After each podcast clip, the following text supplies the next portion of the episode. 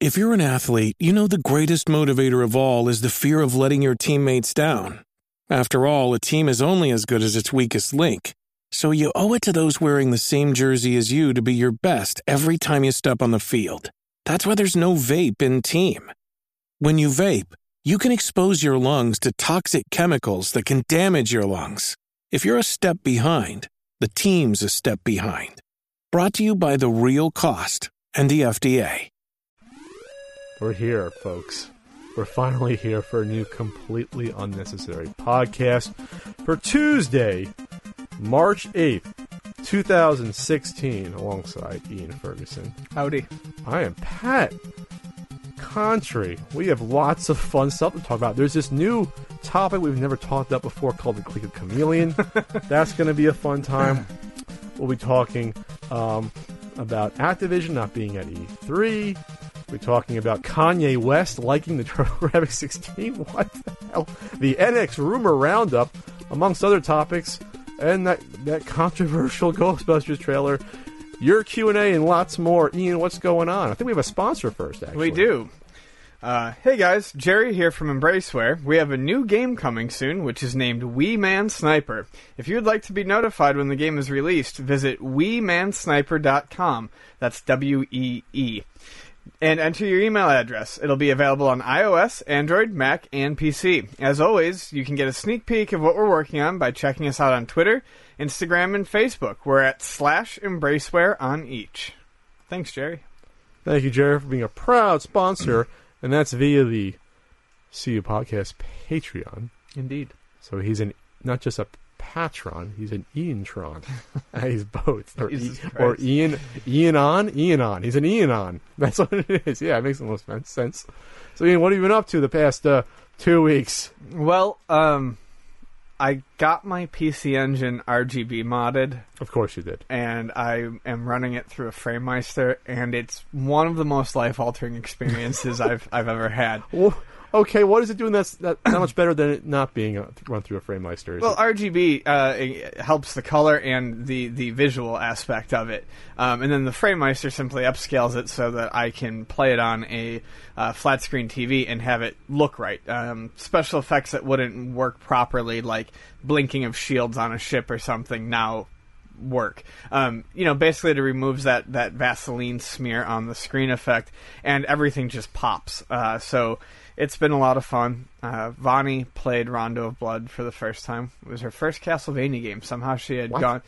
She's played video games her whole life. Somehow she had gone this long without playing a Castlevania game. So wow. she played Rondo of Blood after being like, "Hey, this looks like a lot of fun," and uh, she picked it up really quick. She's probably better than me. Um, so other than that, I mean, not a whole lot. Gym? Uh, gym, it? I need to go back tomorrow. Come on, gains. Uh, fuck Those that gains. term. Um, I keep I keep going and I keep trying. I keep falling off track, but I haven't given up on it, so that's good. Um, and I have lost weight and I have gained a little bit of uh, strength. I've noticed. So um, Sleeping better? no, no, Oh. fuck, fuck no. Jeez, we'll never figure that out. So I mean, all in all, I mean, the gym has been a very positive experience for me. I just need to kind of get back on that four times I'm a s- week track instead I'm of three. I'm still waiting for that time we're going to go together and just go all out in the MMA room. We're going we're gonna, we're gonna roll around. We'll do some kicking drills. It's going to be great. Uh, I'll, I just want to use the ropes. The While I use good. the ropes, you can jump the ropes, and uh, we'll get two exercises in at Come on, once. Ian. I got to show you how to, how to throw a nice one-two combination. Come on. you use my year-old sweaty uh, heavy bag that gloves. sounds gross. Uh, yeah, it, I, they really need to be thrown out. They are almost as bad as uh, hockey gloves. You know how you get the cheese smell in hockey gloves? It's Ah, it's, yes. This isn't cheese like that because that's more like fermented inside. This is more like wine. It smells like not quite the cheese smell, but yeah, I should probably get new ones. It's been a year, Pat. Okay. You can afford you can afford heavy bag gloves. You don't have to use the same ones forever. so what have I been up to? Well, Ian, did you see that video I put out last Tuesday? I, uh, most of it, but it's, it's not some of it. You, you couldn't even sit through one of them that video after all the shit I was getting. You couldn't even sit through one. No, of I did, I, and uh, you. I mean, I saw how emotional you got about it, so there was that, which we'll probably touch on in We'll touch just on a few later. moments. Yeah, I, know. I know you were annoyed you couldn't be a part of that, but probably in retrospect, probably glad you weren't. Well, we're, gonna- we're gonna we're gonna cover it all here, anyways, probably in a slightly more calm fashion. but- yeah, slightly more calm. Uh, other than that, the book is is done. The digital one is getting tested and it, it's working, so that'll start getting out. Um, I showed it to Ryan Shot at Screenwave. Mike Matei saw it; he likes it. Um, you can still pre-order it. Uh, you Slacker backers out there, so I'm happy about that. And then the, the physical one should go for proofing next week, and then then I'm going to do a Pat the NES Punk video. So I'm of trying to stick to at least one every three months, and I'm on track for that since the last one came out uh, December 30th uh, or 31st, December 30th. It's been Uh, that long. shut up, Ian. Now, now you're like everyone No, else. I'm just saying it doesn't seem like it was that long. Oh, thank you. That's what I meant. Yeah, it doesn't seem that long. Yeah, that's it. Jesus Christ. But uh, I'll try to get, try to get back to a little more. I don't know what my life's going to be like not having this book to worry about. Well, we'll see you next month because I don't have to. I don't have to worry about. It. Then again, I got to do the next DVD. The cover's done. I showed you the cover, right? And I'll Mm-hmm. do that soon. But it's always a nice ongoing well. And I'll be at Retro Spill Messen in, in May in Norway and Retropalooza Houston in April. So, Ian, we've had a lot of updates happen the last, I'd say, uh, tw- 12 days, 11 days with the Cleveland Chameleon. All right, so I'll take one minute to get people up to speed. I'm sure everyone here knows by now.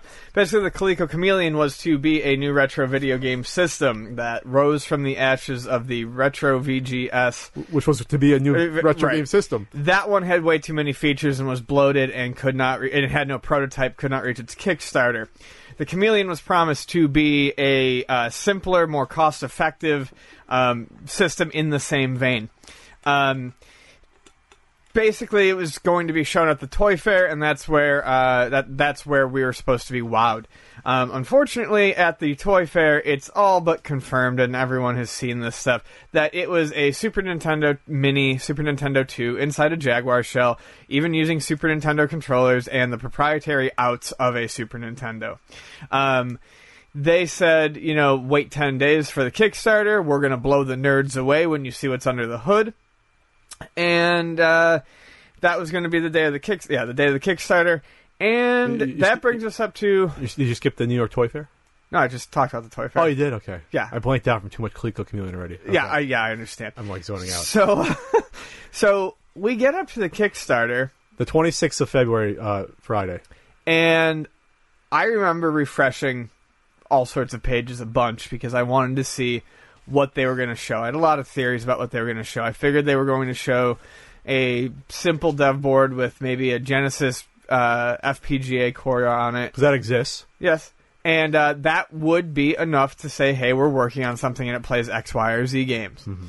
Um, however, we did not get the Kickstarter launch. People started to get weird about it, and they were wondering. There was no, there was no. It was supposed to start by, I believe, 10 p.m. Eastern Standard Time, or I thought it was 10 a.m. or yeah, I'm sorry, Morning. 10 a.m. or 11 a.m. Yeah. Eastern Standard Time, and there was nothing, and nothing, and nothing, and finally there was an announcement that the Kickstarter was not going to happen. The, the Kickstarter that they spent all week blowing and uh, trying, you know, de- developing tiers for and announcing them with a slow trickle, and so that they didn't need it because they had found private investment. well, Um, the message on the Facebook page said we needed more time to. Uh, they wanted they wanted to like perfect it, and they had made Sure. contacts at the toy fair and new development. So it was sort of this weird, vague correct. sort of message like there's more stuff coming, so we, we're going to put it off. But this is where streams get crossed because there was also a Twitter message. I think it was from someone at Retro Magazine that said that it wasn't going to. They weren't going to do a Kickstarter because they didn't need the funding. that was probably from David David uh, Giltinan, I believe, who was the editor of Retro. But we'll get into that later. I can't comment on that for sure. I just remember reading. I think that. it was, So, but- so there was a. So there was. mo- There was already. You had immediately two conflicting reasons as to why. sure, So. They did show uh, a few pictures of it. about Uh, five pictures. there was a uh, it was a it was kind of a clear frosty uh, jaguar shell on top of a black uh, bottom um, translucent enough to see inside and there was a board in there and very quickly people started to be skeptical of what this board was because they Sure. never talked about it and It didn't because it didn't look like any board that you would expect to be in a s- system like this. So- the, the pictures, the pictures, Yeah. real quick. The pictures there was like five pictures. One kind of showed the close up of the board. Um, all had a cartridge in the slot, but you couldn't tell it was actually in a cart, you know, a connector. No picture of the back at all. And then the one strange picture showing the TV on had the shell with no controller actually input into it. It was like the shell uh, pushed against the TV. Yeah. this LCD TV. it was flush There was a menu screen. It looked like it was like the uh, flash cart menu screen, uh, but you couldn't see directly any wires running from the back of the console. Doesn't mean they weren't there, but it was clearly they weren't like it could have been hidden, but they definitely weren't visible. Right. Which which raises questions. So, um, you know, people like us and the uh, people on Atari age, uh, who I feel like are brothers. I wish they were like an actual person. You could like buy One per- buy a sandwich and a, and a dr- Yeah. soft drink. I would buy the collective person known as Atari Age a drink and a sandwich. Um, so we all started to scrutinize this because at this point, no one has any reason to Yeah. have faith. Everything just seems strange. Uh, First thing, first thing I, I I looked at, it, it loo- I said that looks like some sort of uh, PCI card. So- first thing I said. So uh, I think it was Kevtris, uh, or I think it was him, or, it was someone on Atari Age, uh, examines it and goes, "Well, here's here's a problem. Um, none of the things on this board would be stuff that you would really use in a video game system. They said this looks like capture, audio throughs, this, that, and the next thing. And basically, it was determined quite quickly to be uh, likely a capture card. on Monday, so it took less than I think three full days, or about three full days. so, so they decided it was a, uh, they. It, wa- it was the high cap 50B CCTV DVR capture. And what's card. what's amazing about this and about this community who is looking after the, the the chameleon and following it is it's is it's not like there's three capture cards. no, There's a lot. And this required a lot of work from people and someone just just nailed it. I think it might have even been Albert who runs the site. I think he might have been the one who was like this one and had the exact picture. yeah, we're talking about these cars. There's been capture cards for PCs going back to the 90s. There's Yes. been tons of these. You know, So they immediately took this picture and oriented it the way it was oriented in the um, Jag shell and put it up next to it, and it was a 100% exact match. By the way, all of these pictures were watermarked with huge generic font Cle- chameleon over to try to obscure the board. You can still see it. Someone actually removed the watermarkings Yeah. from one of them. So that was on Monday, and uh, almost immediately, I'm talking within 15, 20 minutes after that picture was up, goes up. Not even before the comparison picture, which shows the the board next to the the high cap Yeah. capture card. That particular picture, the close-up board, was taken off the Facebook page Yep. for the Coleco Chameleon. That's a red flag. Number one, Yeah. big red, and that wasn't the only picture taken off. They actually took off a second one, I think, sometime after that too. I don't remember that. I just remember them taking down the one. I have to admit, um, as interesting as this was to follow, there are times where I just had to check out because it, it got to be exhausting. Oh, sure, but that's where the fun began for the week. Yeah. Like that was like it almost seems like it was a month ago. The, the week of fun began.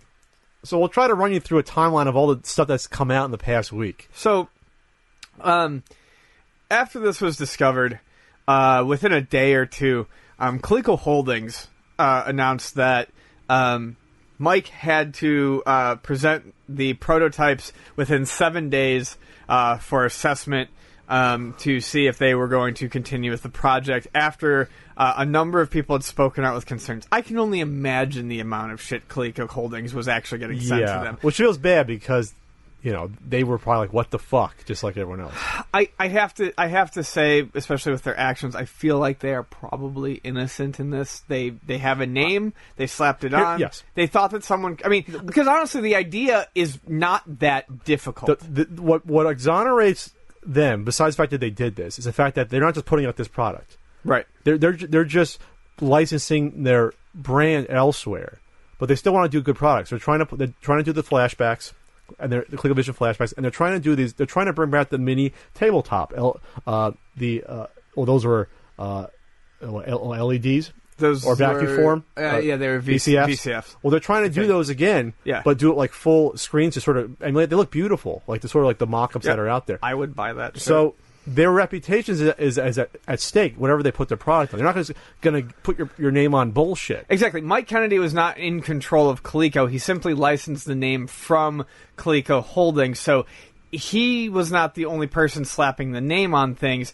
So you have another set of pe- individuals trying to put out a product that might have a market, and then you have this one guy trying to put out a product who's tarnishing their name. So, so other details started coming out. so, um, well, you talk for a moment. This is an important one, and this is one that I'll get into later. That I tried to warn people this was coming up. Um, his name on the forums is Piper Cub. He's actually uh, Scott. He's on the Retro Game Roundup. Yep. He's actually one of the people on the board or part of the company of the Retro Magazine slash Game Gavel. It's its own LLC. And before he alluded to me, this is weeks and weeks back, uh, about potentially there could be something going on in terms of the funding of of the Retro VGS slash Coleco Chameleon.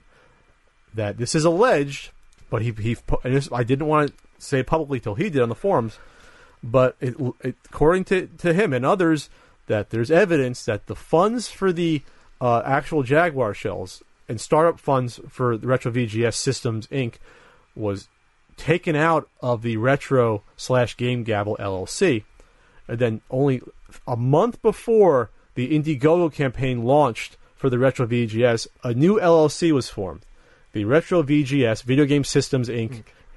LLC was formed just with basically Mike at the helm to cut everyone else, to cut his former partners out completely, who before that were going to be involved with this.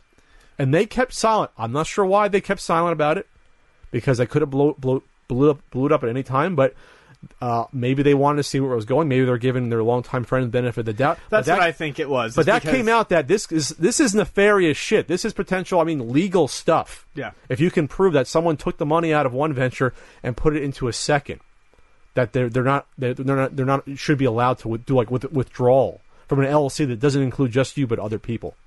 That's a little. That's that's that's some. That's like wow. And that's the people you were friends with for years. And I think that's why they maybe did stay silent because during the RVGS stuff they were they were fairly I mean, it's not it's not like they were misleading, but they were hesitant to comment on it. And you know, from what everyone says Mike was a great guy years back. And I think there was this hope that there was a remnant of that. And I think I think people have lost faith in that idea completely. Sure. After that, I'd be like, "What the hell is going on?" Yeah, fuck that. And he's the guy who used to go on the, do the podcast with them. Used to be the three of them. Used to be uh, what Soul SoCal Mike, that's his name in it. Uh, UK Mike and, and Piper Cub. Um, but then we get a couple. We get a few interviews. We actually got like three or four interviews that came after that. Wh- the first one uh, came from his name's Brian, and he does something called Jagbar, which is like a, a interview show where you hang out with someone talking about uh, video games, and they end up playing a Jaguar game, a Atari Jaguar game. Uh, it, it turns out that Mike came to him to help film the Kickstarter promo video, and some very interesting details emerged from that. And I'm glad, and I'm glad that Brian turned Mike down because there's a chance that if he didn't, that video would have got shot and potentially used for a Kickstarter. So, so in this video, uh, roughly outlined, um, there was to be basically shots of um, kids in a family, you know, basically playing uh, this this prototype and being shown having fun, kind of like uh, you know the old box shots on uh, Sure. you know like Like, like, systems, "Ah! like yeah, everyone leaning in, you know, and um, this shoot was delayed twice because uh, Mike had excuses, something about the prototype, et cetera, et cetera. And um, Brian ended up not being happy with. He ended up being suspicious, and he ended up being kind of leery of the script. Yeah. And while I, it, I don't remember his reading of the script. Sorry, because I, I watched the video a while back. It was very. I don't know. It just sounded kind of sleazy. Well, Brian stuck to his guns. Brian said, "I'm not shooting this unless there's something Right. working. Unless you have a working prototype, I'm not gonna. I'm not gonna film a sham. I'm, especially using freaking kids. Yeah, precisely. Basically, because they're families from his neighborhood. Is Yeah. what I believe. so you're gonna what? Have these kids play a, a fucking fake prototype that's probably the mini Super Nintendo, you know, and then come out the product, and then you you're basically taking advantage of these poor families Yeah. and children. That to me is despicable. Yes. If you're gonna willing to go that far. You know what I mean? So I'm glad Brian came out with that because that that shows you the mindset of someone like Mike Kennedy at that point. Right. whatever it takes, whatever it takes. We'll start a new LLC, and we'll shut up, shut out my former partners. We'll use potentially children and families to make my Kickstarter video. Who will be playing a sham prototype? I mean, it's like holy fuck, Yeah. holy fuck. I don't care how you were five years ago. This is how you are now, and it sucks. Yeah. as a person. And there's more.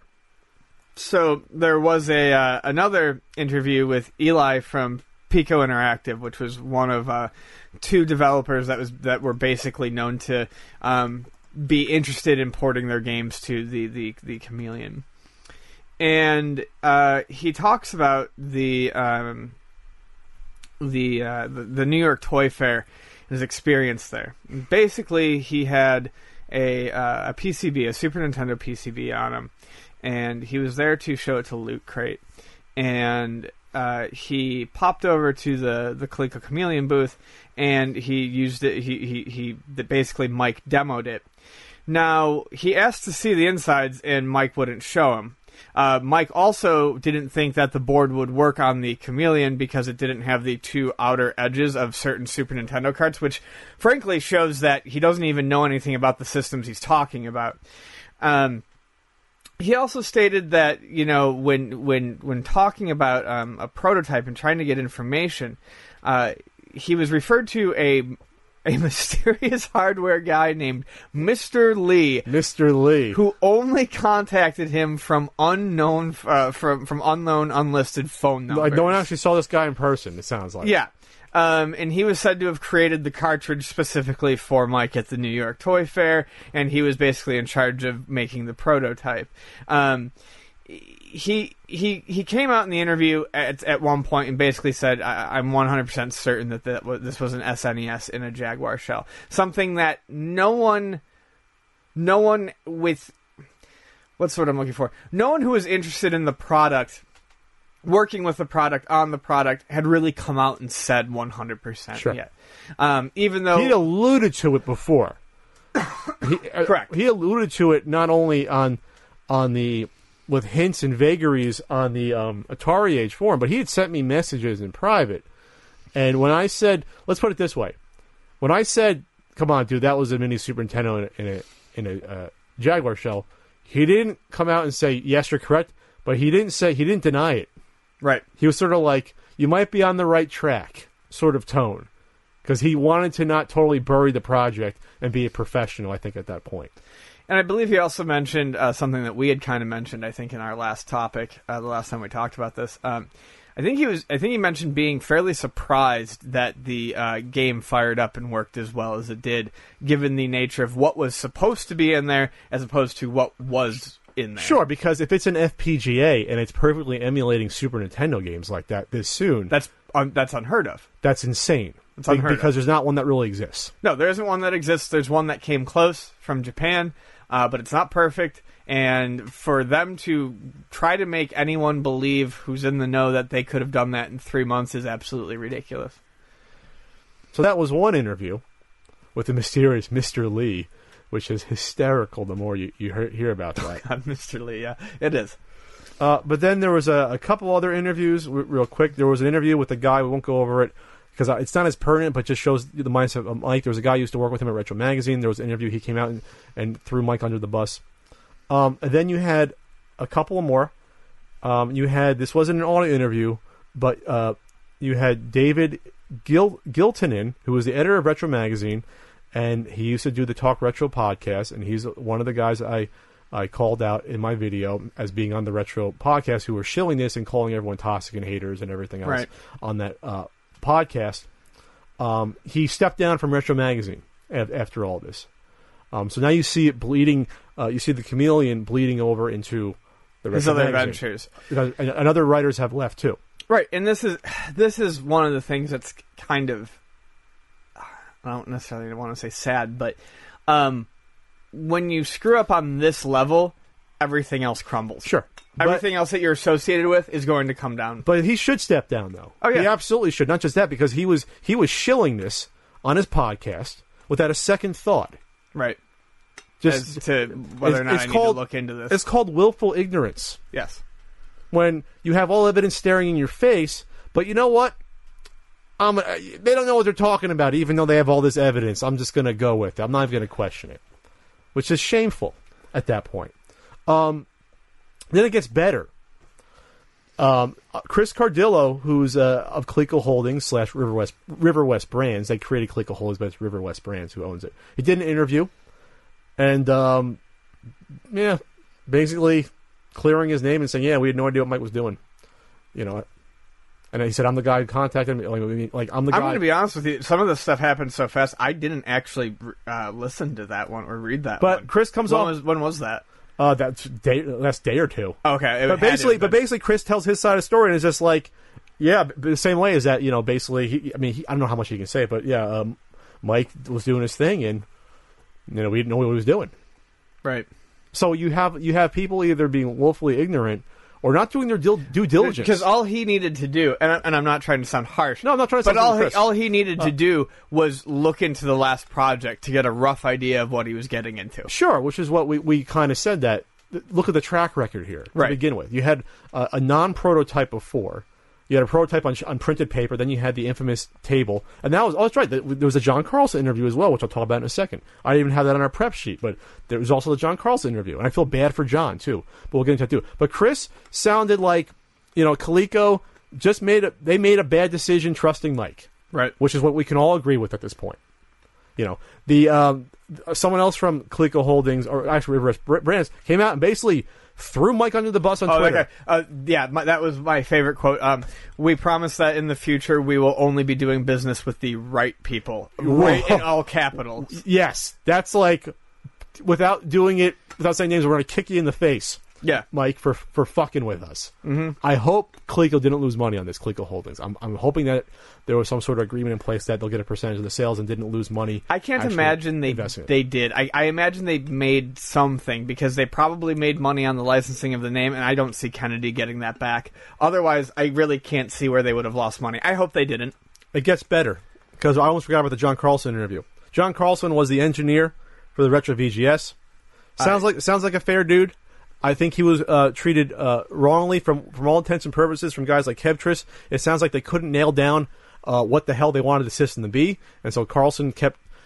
He, he didn't have something to work with, That video, man, he looked like there was a gun to his head but- the whole time. but there might have been because in his in, in- interview he said that uh, Mike and Steve Wada, who was one of the other guys, uh, wanted him to do that video, and they Oh. approved the video before he put it out. Before throwing him under the bus and saying that it was done separately. Are you seeing what type of person Mike Kennedy is by now? Oh, I, you, I, I'm, I'm, assuming not- I'm asking- I'm asking the audience. This is rhetorical. Yeah, I'm asking the audience. But this is all everyone's basically saying. Yeah, he deceived us. Uh, I didn't trust him. I had no idea what he was doing. I should have looked into it further. I mean, there are con- there are con artists out there. They Yes. exist. Confidence men. Get your confidence that they know what they're what they're doing, but they, but they're taking you for a ride. And it's not clear what the end goal was, but uh, it ended up there. That's what you can say. Like, I honestly think that they wanted to make a game console. But Well, I think most of the people involved with Mike probably were on board because they did want to make a game console. Sure. That I, I at this point I I just can't see that being Mike's actual intention. And my reason for saying that is when you go back to the fake prototypes and you think about it, it should not have been hard for someone who absolutely needed to get something up and running to get something up and running, even if it required buying all off the shelf parts, Sure. just so that something could be shown. But I think it's the case of being a big dreamer, not actually having any, any skills to do something, and trying to get other people to do it for you. That too. Because, again, great guy. From many sources, it sounds like uh, Mike had multiple engineers on this project over the past year, and would learn just enough about from the one guy. Then he would get rid of him, keep the knowledge given to him, and then move on to the next one. Get their knowledge, roll it up into a ball, get rid of them, go on to the next one, and so forth and so forth. Probably one of the reasons he got rid of Kevtris and blew him off, which was the biggest mistake of his life. Yeah. Almost literally. Because he had a shot with Kevtris to do the retro VGS. Yeah. He had a shot. And then he said he didn't need him. Didn't and, need 'em. and, and that spawned the whole the, the popular joke that that rolled forever uh, through this was uh, uh, Kennedy's just going to go down to the core store and buy himself some cores. Yeah. this, this FPGA system. Go down to the FPGA uh, shelf and buy buy eight different cores. just get So, the ripest core you can find. It shows someone that wants has a dream, but also is using people at Mm-hmm. the same time. So it gets better. We're almost we're we're almost done. We're almost done. Just just to sort of put the icing on the cake. Uh, two more things that happened uh, just today when we're recording this on Tuesday, the eighth. The first one is that there was a troll on the Atari Age forums that was there for the past I don't know month or so. Um, name was Janice oh yeah, yeah. just outright trolling people say, "Oh, you have to trust this. You guys don't know what you're talking about." People are like, "Are they serious? They troll?" Either way, it turned out to be someone that worked with Mike on Retro Magazine. I'm not going to say their name, but it was someone that worked. They said their name on Target forums, but someone that actually worked with with Mike, which just is just hysterical. Mm-hmm. It's like, come on, man. It's like this. You can't write this. This- You can't write it. No. And then finally, what happens today? Uh, Coleco basically says we're pulling out uh, support of this project. You know what, what what's what we have is not suitable. What what they said they have was not suitable to show us. I, I, I'm going to guess he just didn't show anything. What is what was he going to show him? The, Yeah, the, nothing. The PCI board, the, the the DVR capture card. Right. Nothing. So, I mean, as of right now, I think uh, everyone can just assume that this is once again 100% dead in the water. And. Okay, I'm going to say something a little weird here. He probably shouldn't, he probably can't really show his face, literally or preferably. Um, Mike Kennedy, yeah, Mike Kennedy. he's a pariah. Yeah. Um, I mean, he's going to get ridiculed wherever, and he probably has not made many friends. He's probably lost quite a few. Um, I am not entirely convinced, because of his personality type, that he's done. I don't think he'll ever be the face of anything again. But provided no legal action is taken and he has money, I wouldn't be surprised if he tries to. I'm not saying a console, but something. He's going to put his goddamn money into something again that's going to fail. Well, he had, he has Game Gavel, which hasn't done anything. He's got retro, which is It's three failing. issues behind or something. Re- like that. retro, I think, has nine issues in two years when they're supposed to be, have at least twelve by now. Um, and people are not satisfied with it. No, Yeah. because it stopped covering retro games. they, they've now had if you if you count this editor that's leading having a, they're gonna have four editors within two years. Because the original one he quit the second one I remember talking to this third one David now he's quitting. You got four editors and who's gonna take the job? Who's gonna write who's gonna want to write for the magazine anymore? Yeah, the, the magazine where he was gonna he probably said well what we're gonna do is we're gonna pay for the advertisements ourselves in the magazine uh, of of retro from the uh, from the Kickstarter. It's like he was like funnel it's like he was like like a shell game moving money around to all his ventures from the Kickstarter of, of the Coleco Chameleon to the retro magazine so then you're not really spending money then it's just free advertising at that point like it didn't make it, the whole thing was just slimy Well, he also said back in the RVGS days, and probably would have done the same with the Chameleon, that he would, you know, dedicate a chunk of the magazine to those consoles, which is a conflict of interest. And Absolutely. is, I mean, that's advertising in and of its own uh, own right. Sure. I mean, you can say maybe want to say, yeah, we'll have like a, a spread covering it, but even that's kind of yeah. Like he was, he was, it, it, it sounded like he wanted to make Retro Magazine his Nintendo power Right. Exactly. for the Retro VGS originally, then the Coleco Chameleon. It's just No, like he act- there was actually a line. He said uh, it'll begin to cover retro VGS uh, topics. Um, it'll be just like the old days. You'll have a magazine to go with your new system. that'll be great. You'll have your fifty-page magazine with like three games you can go through.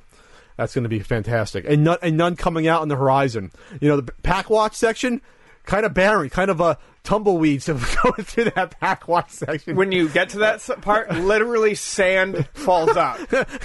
counselor's corner. Hey, how do I return my, my retro VGS? That would be the counselor's corner. You don't. What's the My- easiest way to well- light it on fire? Mike Kennedy would be the Howard and Nestor. He'd be like Mike and someone else. They make up some Nestor character, Mike and Nestor. oh Mike, man, Mike and Lee. Mike, Mike and Lee, the mysterious Lee. So I guess this this spells the end of the Coleco Chameleon. And what what a what a what a whirlwind it's been. Hell, we got put in a motherboard Vice article, our coverage of it. Yeah.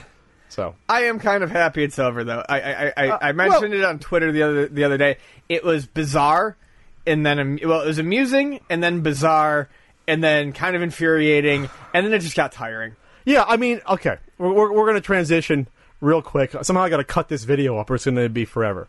Um, so in my video, um, which I, which came out Tuesday, Tuesday the first, the, the the news came out Monday night that this was uh, confirmed the exact DVR capture card. So I want to get the news out first. Sorry, Ian, because we were covering this whole time. I wouldn't wait the whole week. Um, want to get the news out, so I did a seven minute video, basically reporting on the great sleuths at Atari Age. Um, and yeah, and then I was I was angered the fact that they would try to pull the wool over people's eyes for a third time, and the fact that uh, all these websites, uh, like uh, CNET and Gizmodo and Gadget, were just blanketly just reporting on this at the toy fair, not following up, not even pretending to be any sort of reporting at all. Right.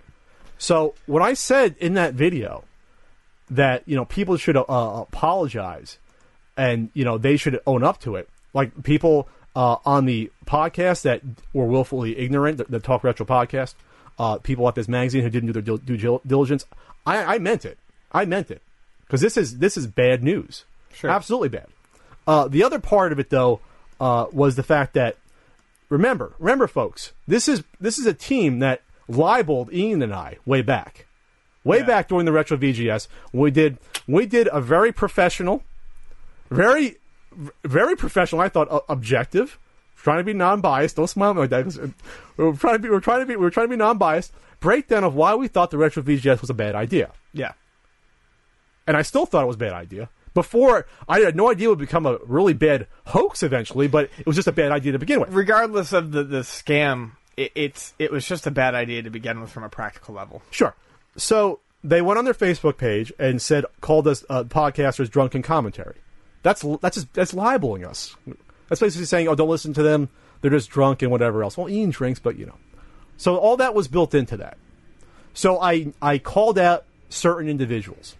Like I said, the three websites, uh, the people that were on that podcast, basically people that I thought weren't doing their due diligence. If there was uh, random YouTubers that were pumping this up and being willfully ignorant, them too. But some people took that video and thought I was calling out someone else. But before I go into that, let me just say this. I had a conversation with John Lester, Gamester 81, before this podcast. We smoothed everything over like silk. We everything's okay between us. We're still invited out to the uh, Game On Expo if we're gonna if, if we want to go. So that's cool. Uh, John put out a response video on Friday the Friday the fourth in response to my video, thinking that I was singling him out as as being involved with this project. Now, if you have seen uh, the podcast, we've done about five videos on this. Going all the way back, almost a year ago, to when the uh, retro VGS stuff Did, started. did, did we talk about the announcement? I'm not even counting that. Did we talk about it a year yeah, ago? yeah, we talked about the announcement. Oh, briefly. okay. Yeah, And then we talked about it. It started really going in September, about Mm-hmm. about September, October. And I wanted to keep people out of it that I knew weren't involved with the console. And I think you're the, you- you're the same. You'd agree. Yeah. So at the time, originally there was three developers. There was uh, Collector Vision, which John Gamester was a part of, um, Piko Interactive, and you had the Neo Geo uh, dev team. Oh, for R- RVGS. For yes. RGVS. Yes. and they to me were always corollary. They're off to the side. They're just developers. They're just doing their own thing. Um. So what happened was Neo Geo Dev pulled out after the Retro VGS, uh, but then you still had Piko Interactive and CollectorVision. So I we never brought those names up when talking about the Coleco Chameleon. No, not the Coleco Chameleon. No. and if we brought up anything, we did bring up. I just think that uh, Tiny Knight was supposed to be the package Yes, game. we brought the- up- for the RVGS. Exactly, but we never talked about the quality of the games. No. We, we never really talked about. We actually uh, only said about the developers themselves is that these games have to come out somewhere else. You can't have the games just on the system because then you're losing money. Right. You, you want to put these games out. These are basically Super Nintendo, uh, Neo Geo games, Genesis games. But that's more of a criticism of the system, not the developers. Thank you. So John, um, I think, felt he was backed into a corner when he did that video. And by the way, I talked to John. I told him all the things I was going to discuss during this uh, video, so don't think like I'm submarining him. Um, I, all the points I'm about to talk about, I brought up with John before here beforehand. I told him. Um, I think John w- felt uh, felt betrayed by Kennedy, by Kennedy, who still hasn't reached out to him. By the way, That's fucked up. That's Mike real Kennedy, fucked up. the guy that's causing this problem, uh, the problems for John, still hasn't had the DC to reach out to him to say, "Hey, sorry that I put out two fucking fake prototype systems." yeah, that's upsetting. That's Yeah. like that's. I mean, that's, That's just insane. absolute horseshit. That's absolutely insane. Yeah. He should be apologizing to, to the, the, the entire community, let alone the people But that specifically. Yes. uh, speci- spe- specifically Collector Vision and Piko right now. absolutely. Oh yeah. Oh, we gotta stop fucking doing that. Anyway, change ourselves. So anyway, so I'm actually when I saw that video on Friday, I was not of John attacking me. I was not totally shocked. I I knew John was feeling the brunt uh, of people coming after him. Unfortunately, I was the messenger video. That was the very first video uh, put out announcing that this was bullshit. Was I overzealous? I was overzealous. Yes, I will admit that. But Ian gets overzealous on the podcast I sure do. more than me. I always say if Ian was doing that with me, he probably would have got a little, probably a little, uh, maybe a little bit more. I'd be dead. he would have been dead. Ian would have been throwing stuff off my shelf if he was there with me. Again, um, and this goes back to uh, me being angry at Mike Kennedy personally too, because I'll, it's time to say all the personal stuff, like the inside stuff.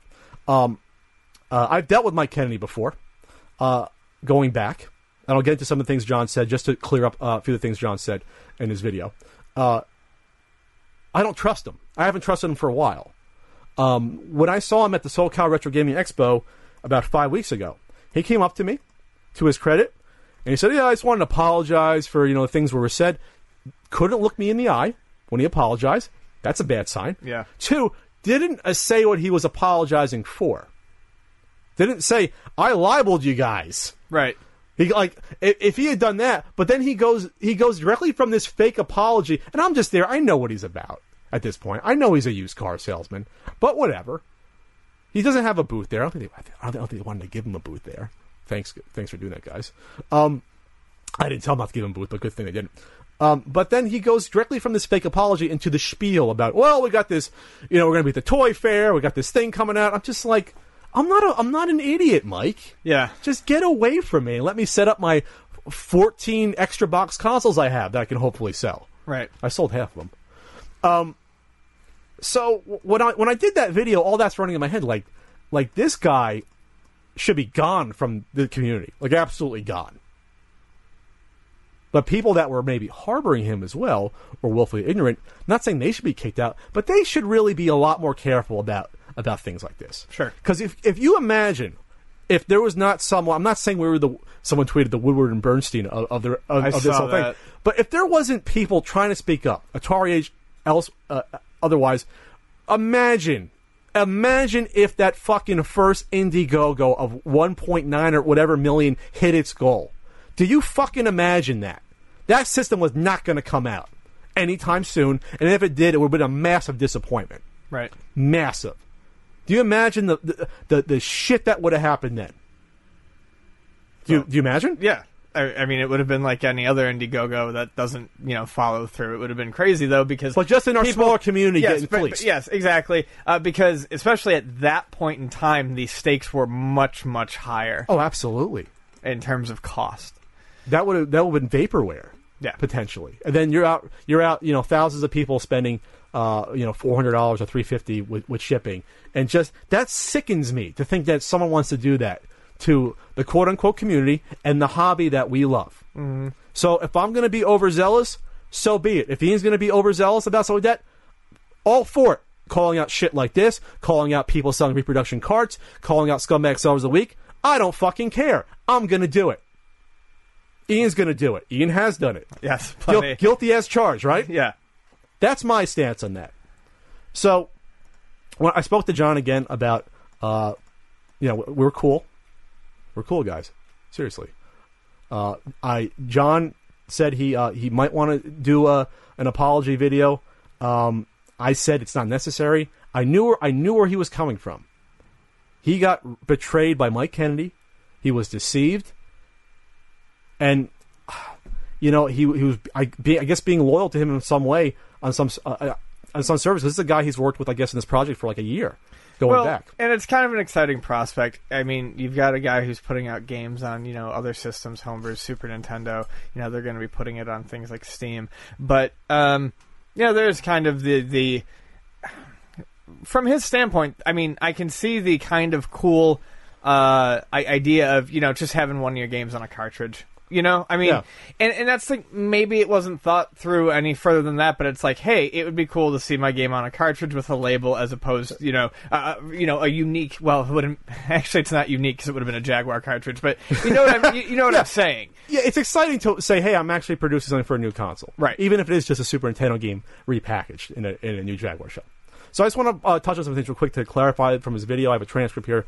And again, this isn't me trying to slam John, but he said some things I think I need to clarify. Um, real quick, uh, he mentioned me working on the Retro magazine, uh, saying I worked closely on it. Uh, I, I wasn't on the team. I was a freelance writer that wrote for issues two, three, four, and five. I was gonna say you weren't even in the first issue. I wasn't even in the first issue, which pissed me off because Mike Mike Kennedy used my name to pr- promote the Kickstarter, used my image, which I gave him permission to, but I was also like one of the featured writers, along with uh, it was always like uh, uh, fe- featuring uh, Jeremy Parrish, Chris Kohler, Pat the NES Punk, and Sean Baby. It was always us four, which I'm like, okay, that's cool. Uh, but then they didn't have me in the first issue, and I was always afraid. Well, if any, if even two people bought this subscription thinking they're going to see me writing, and I'm not even in the first issue, that's bullshit. Absolutely bullshit. So basically, to make a long story short, uh, the editor was unprofessional. He thought who the hell he was. Um, I was only given six or seven days uh, sometimes to write my article, which is bullshit for a magazine that's supposed to come out every two months. That's absolutely bullshit. That's awful planning and organization. Uh, I didn't feel I was writing to the best of my ability in only seven days. I had to rush things to do it, and I was paid. I found out later far less than other writers. So at that point, I'm like, why am I writing it? I mean, my name's in print, but who cares? It wasn't worth it. It was unprofessional how it was run. Long story short, your your involvement in the magazine was uh, auxiliary. I mean, not not really there. Yeah, yeah. And uh, to to my credit, I actually kept that that out of my coverage of the retro VGS. Yeah. You know, I I, I didn't want to let it sour. You could say, oh, you Pat, you were biased. No, I would have said the same exact shit if I was still writing for the magazine. Um, like I said, uh, John was upset that I didn't exclude his name, and like I said before, um, I didn't feel I needed to since we never included it ever, and I singled out specific individuals and entities in that video I did. Right. So if you're not, I you think- called out a group of a nameless group of individuals, and I mean, obviously, you mentioned names with magazines and things like that. and websites that, Yes. that were just spitting out press releases. I can understand where he would hear that and get defensive. However, I feel like one, it's best to sleep on it and let cooler heads prevail, um, and that's not uh, an attack at, at, at- John. We we have all been in that position where we haven't done that. and- Absolutely. and things have you know, and then we, we do something like a, a you know we react in a way that we wish we hadn't.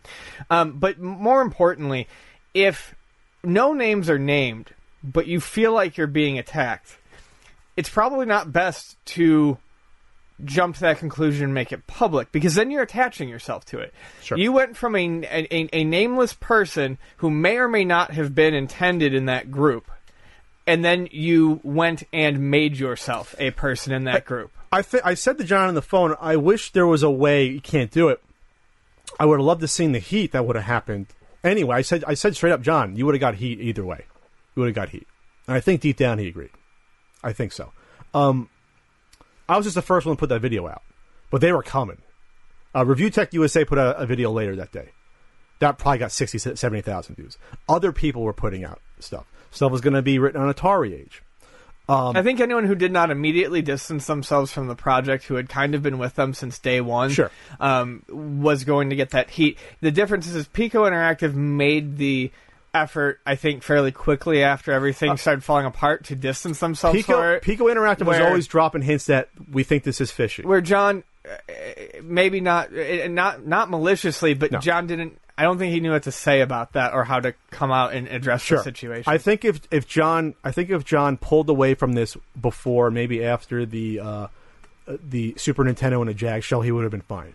right. No one would associate it with him. Like he would have just said, "Okay, I'm done with this." Yeah. But I think what people did was they figured, wait a second, uh, you know, Piko Interactive isn't on YouTube. No, there's no one on YouTube. Sure. There's no one on YouTube associated uh, even indirectly with the project except for John. Sure. So because John because John had an announcement video uh, about the retro VGS, and the the one thing that did him in, and I, it's unfortunate, but it happened. He did a nearly hour long interview with Mike Kennedy on his channel back in the fall, Right. which I think was could have been a direct response to us criticizing the original Indiegogo. And Mike probably asked John, "Hey John, let me be on your your channel. You can interview me. We can clear up some stuff." And I think once that happened, um, that gave people an association there. There's Mike Kennedy. There's the Retro VGS, which was almost a Coleco Chameleon, the Right. same shell. And there's John. And that video did not do well on his channel. That video got a lot of thumbs down. Right. People are like, "What is this video?" I mean, it's not like they were really entirely separate entities. The VGS just rolled and turned into the the Coleco Sure. Chameleon. So I think I think he would have got heat regardless. You can disagree with me. Anyone else can disagree with me, but I think that's that's the association people. It's not like they sell Pat's video. All right, Pat didn't mention his name. Let's go attack John. I, unfortunately for him, by being a person with a larger social media presence, he is a bigger bullseye. So someone like Piko Interactive cannot be easily attacked if they wanted to attack Piko Interactive. However, and Mike Kennedy is hard. I mean, you can't track that guy down. No, So- Mike, Mike Mike's gone. Mike. So so who they're looking for a live target is is essentially what it is. And yes, I agree. I don't know if it, I, I don't know what extent it would have been to. There's no way of knowing, but there would have been some sort of flack. I think. Sure. Um, so I think at the end of the day, like I said, uh, John's a good guy. I think he, he I think he like I said, I think he was uh, he he saw negative uh, comments on his videos, probably his Twitter and Facebook, and he's like, "Fuck Pat," you know, and just lashed out. You know what? Uh, I spoke to Jay the day before that video, thinking there's a chance uh, John could do that potentially. Who knows? And I said, "Hey, I can take the heat," and I honestly can. If John needs to deflect from himself, that's fine. I just didn't think John would would take it that far and mention things that I spoke to him on the phone that I didn't think he should have brought up. So I'm not going to bring him up now. No, We smoothed it out. No, there's cool. no reason to. And No. I think I think a lot of it is one, like you said, feeling back into a corner. But uh, I think a good thing that needs to be brought up is um, people stirring the, the, the pot. Uh, Oh, yeah. I'm not going to touch on it too much, but you know, if he's getting attacked, or even if he's not getting attacked, but even people who who are uh, anyone who's bringing you up, throwing that video at him, it's going to make it seem more and more like an attack. The more and more he has to read about it from people, the more it's brought up to him. Even if the video wasn't, it can be it can be framed that way Yes. before he's even seen it. and and and and we when we we briefly uh, talked on Facebook the day I put the video out, and I said, "I'm sorry, John. I'm sorry you, you're getting this reaction. You have to distance yourself from the project," and I meant that. You know, it, it, it's one of those things where I'm in this weird role where I know John, but I'm also reporting on this awful project at the same time. You know, I'm not going to not report on it. You know, I, I can't do that. I feel a need to. You feel a need to. Imagine if I came to Yeah. say, Ian, I'm not going to talk about this because I know I know someone is uh, developing for it. I would have done something on my fucking iPhone and uploaded. You, yeah, you would be like, hey guys, I'm, I'm playing Mahjong. I want to talk about this right now. so I said, I'm cool with John. Everything's fine there. Um, I got some heat. You saw me get get some heat from people coming at me, harassing me on Twitter. Um, I could take it. I feel bad if other people, you know, think that that was their opportunity to cut me down or say, you know what, we don't like Pat for whatever reason, and this is what we're going to go after him for. Right. This is what we're going to we're going to we're going to take our stance on Pat calling out a fraud system. I was gonna say this is a weird That's a- That's a weird place to pick your battle. That's a weird hill to die on. About oh, Pat's might be a, Pat's a little overzealous, trying to pr- protect the hobby he loves in the community, but we're just going to go after him. So at the end of the day, I could take it. And let me just say this: people uh, saying, that, "Well, why didn't you say something? Why didn't you say something?" Um, if John came to me and, and he admitted, like, if John came to me beforehand and said, I, "Pat, I really feel uh, that you should really have done something different," oh yeah, I would have said something in a second. You know what? I'm not going to say something when people try to bully me. Oh yeah. When people demand me do something, I ain't going to do it. You mean you don't like it when people tell you to do something? No. Ian, you might know that I'm a little hard headed, but especially when I really feel that I'm being targeted uh, unnecessarily, uh, I ain't gonna I ain't gonna respond to you and dignify you. So th- those people out there actually made it worse. Those people that that fermented it and like tweeted 12 times at me and forced me to uh, block their Twitter. Oh, I'm so sorry I blocked your Twitter. I'm sure you'll get over it. Ah, I can't tweet at Pat anymore. I'm sorry. I don't need you. You know, and I'm sorry, I would do it again in a fucking second. And so would you, Ian, I think. It's just not like stabbing a person and twisting the knife. It's just tell- shutting them up on your Twitter feed. No, I mean talking about, I mean, uh, uh, that. I just mean talking about this stuff. Oh yeah, of course. No, like absolutely. I said, if I'm going to err on the side, uh, you have two, you have two choices. You can try to try to report on this stuff and try to see where it's he- uh, going and try to head it off at the pass when you think it's a bad idea, or you can quote unquote uh, try to stay neutral on it. No. I, I will call bullshit wherever there is bullshit, and this was bullshit obviously from the very beginning. There was there was no staying neutral on this. There was staying even keeled, Sure. but there was no staying neutral. Which I think we stayed even keel for the most part. Yes. Um, but yeah, I mean, when shit like this happens and it needs to be discussed, we discuss it. And when people say, uh, you, you guys, your your words carry weight, uh, I I think people might think that because they respect what we've done on the podcast to this point. We we've been diligent and the best of our abilities, maybe not always, knowing what we're talking about. Oh, I fuck stuff up, but I mean, But I'm saying in general, In they're a- trusting our judgment when it comes to this stuff. the average is on our side. Sure. So again, uh, if you're going to call me a bad guy, and or Ian, Ian didn't take the heat I did, which is fine. You know, Ian got to rest uh, while I took the heat. um, No heat for now me. imagine if you were in that video with me. Oh, that would have been that would have been one for the ages. Yep. Uh, that would have been one for the ages. I think would you would have threw my butters at me. Let's not dwell on ifs. Okay. Yeah, exactly. Let's not dwell, dwell on ifs. Let's just move on with our lives. We're moving on right So, now. so like I said, uh, John's a good guy. Uh, I think he was deceived, just like every, just like Coleco Holdings was deceived, just like people he used to work with at Retro Magazine uh, slash Game Gavel LLC. And you know, you move on from it, hopefully, and we do the rest of our podcast. and now it's time for us to move on because that was 52 minutes of basically one topic. Jesus Christ! Yeah. So, um, in other news, Activision is not going to be at E3 this year. Um, Activision has determined that they don't need the booth, and they are going to be demoing some of their games. Uh, notably, I think the new Call of Duty by uh, Infinity Ward. Um, they will be demoing at a, at the Sony booth. They just they just don't need their own booth. Um, this comes on the heels of E uh, E3 of EA announcing that they are not going to have a booth at uh, E3 this year. Um, this is leaving E3 looking pretty barren, and I, I really think the days are numbered for E3. Um, there's a reason for this.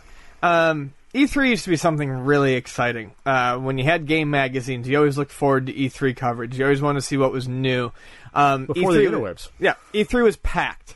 Um, even when the internet started to become something that was in most people's homes, um, the ways to get this info out there quickly was it was much quicker, but it wasn't. It, it, it still it still took time.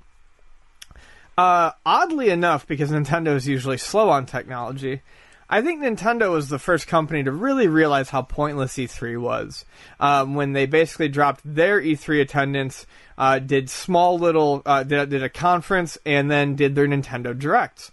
Why? Because most people who are going to be playing video games have an internet connection, have a way to do this, and they can show you. You don't have to read it through a filter through someone else. Yes. Uh, they show you exactly what they want to show you. They show you the games, and you get this piecemealed out to you throughout the year, so you can get excited about their games throughout the year. They do like four a year. Uh, about? I think more than that. I Five, think some six? years. So.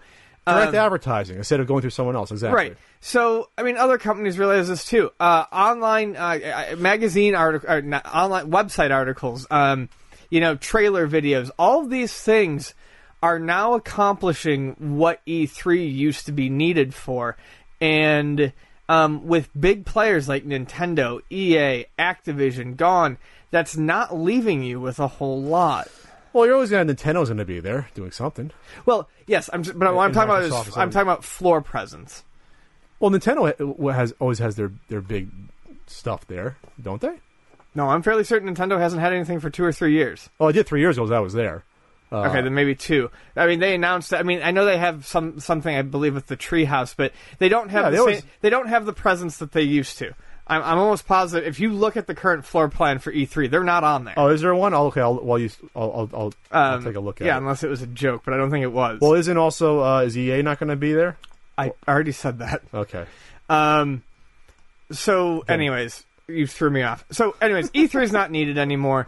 Um, It's not blanket statement. Fuck it for everyone. Uh, you know, I've had employ we've, we've sent employees up the past two years. I've never had any interest in going, not since like '99, 2000. And you know what? Uh, the one guy went two years in a row because it gave him a break from family duties. And last year, uh, one of our other employees went because he had never been. But the report back was never positive. It was always like, oh yeah, we were at E3 for like maybe three, four hours. The rest of the time, we were just bombing around LA, eating, doing stupid shit. Um, I, I just don't think there's anything there to see anymore. So I'm just going to say this about E3 and coverage in general, we, uh, we I've always spoke about how the mainstream gaming sites are dying out. Mhm. Stuff like game trailers dying out be, because it's shifted. Um, you can market directly to people easier with the internet, with YouTube. So instead of um, EA having a big booth where they're spending potentially hundred thousand dollars or more on it, could be a lot more than that. I don't know. Probably a lot though. Make your promo videos, put them on your YouTube channel, fly out five or ten big YouTubers. Uh, they can play a beta version of your game, hell of a lot less, and then you get them to spread the word for you in their own videos. Well, it's done. It's absolutely done. You don't need to hire, you know, 50 people to work your booth. All the cost of transporting all that shit, the the booth space, uh, the prep time and all that, the breaking down time. It seems like a ton of work when the output is getting diminished each year. Right. Um, so uh, that's where we're headed. I'm not. I'm not saying you won't have an E3 uh, in five, ten years. You're probably always going to have it for stuff like indie games. It probably still always makes sense or smaller. No, it doesn't. It- you don't. You still. no. You still think it does? No, because you have things like uh, the the uh, you have things like Indiecade. You have um, the IGF. What was it? There's there's like three very large um, indie game festivals that basically cover anything. Basically, uh, are the E3 of, of that world. Um, so yeah, there's there's no need for E3 for that either. Oh. Or can I not? I'm not going to be able to run into Hulk Hogan anymore while I was walking. It's it's yeah, it's just going to be an empty hall uh, at some point, and I honestly wouldn't be surprised if within the next five years it's done. You heard it here, folks. Heard it here, folks. 2021, no E3, no more Christmas. Ian, what's going on with that Pokemon Sun and Moon for 3DS? So there's not a whole lot to say right now because it's just been announced, but um, it's the 20th anniversary of Pokemon this year, and they are, of course, like clockwork. They're going to put out um, two new versions, Sun and Moon. What's interesting is it appears that they are, um, for the first time, uh, bypassing uh, doing a third version of the last generation. So there was just like there was red and blue, and then we got yellow. There's gold and silver. We got crystal, uh, and onwards. Uh, they changed things a little bit with black and white, and they gave you black two and white two. Um, which were uh, sequel stories and kind of fit the bill of what the third ones used to be. So X and Y come out, and everyone's kind of expecting a Z, and instead they announced these two new titles.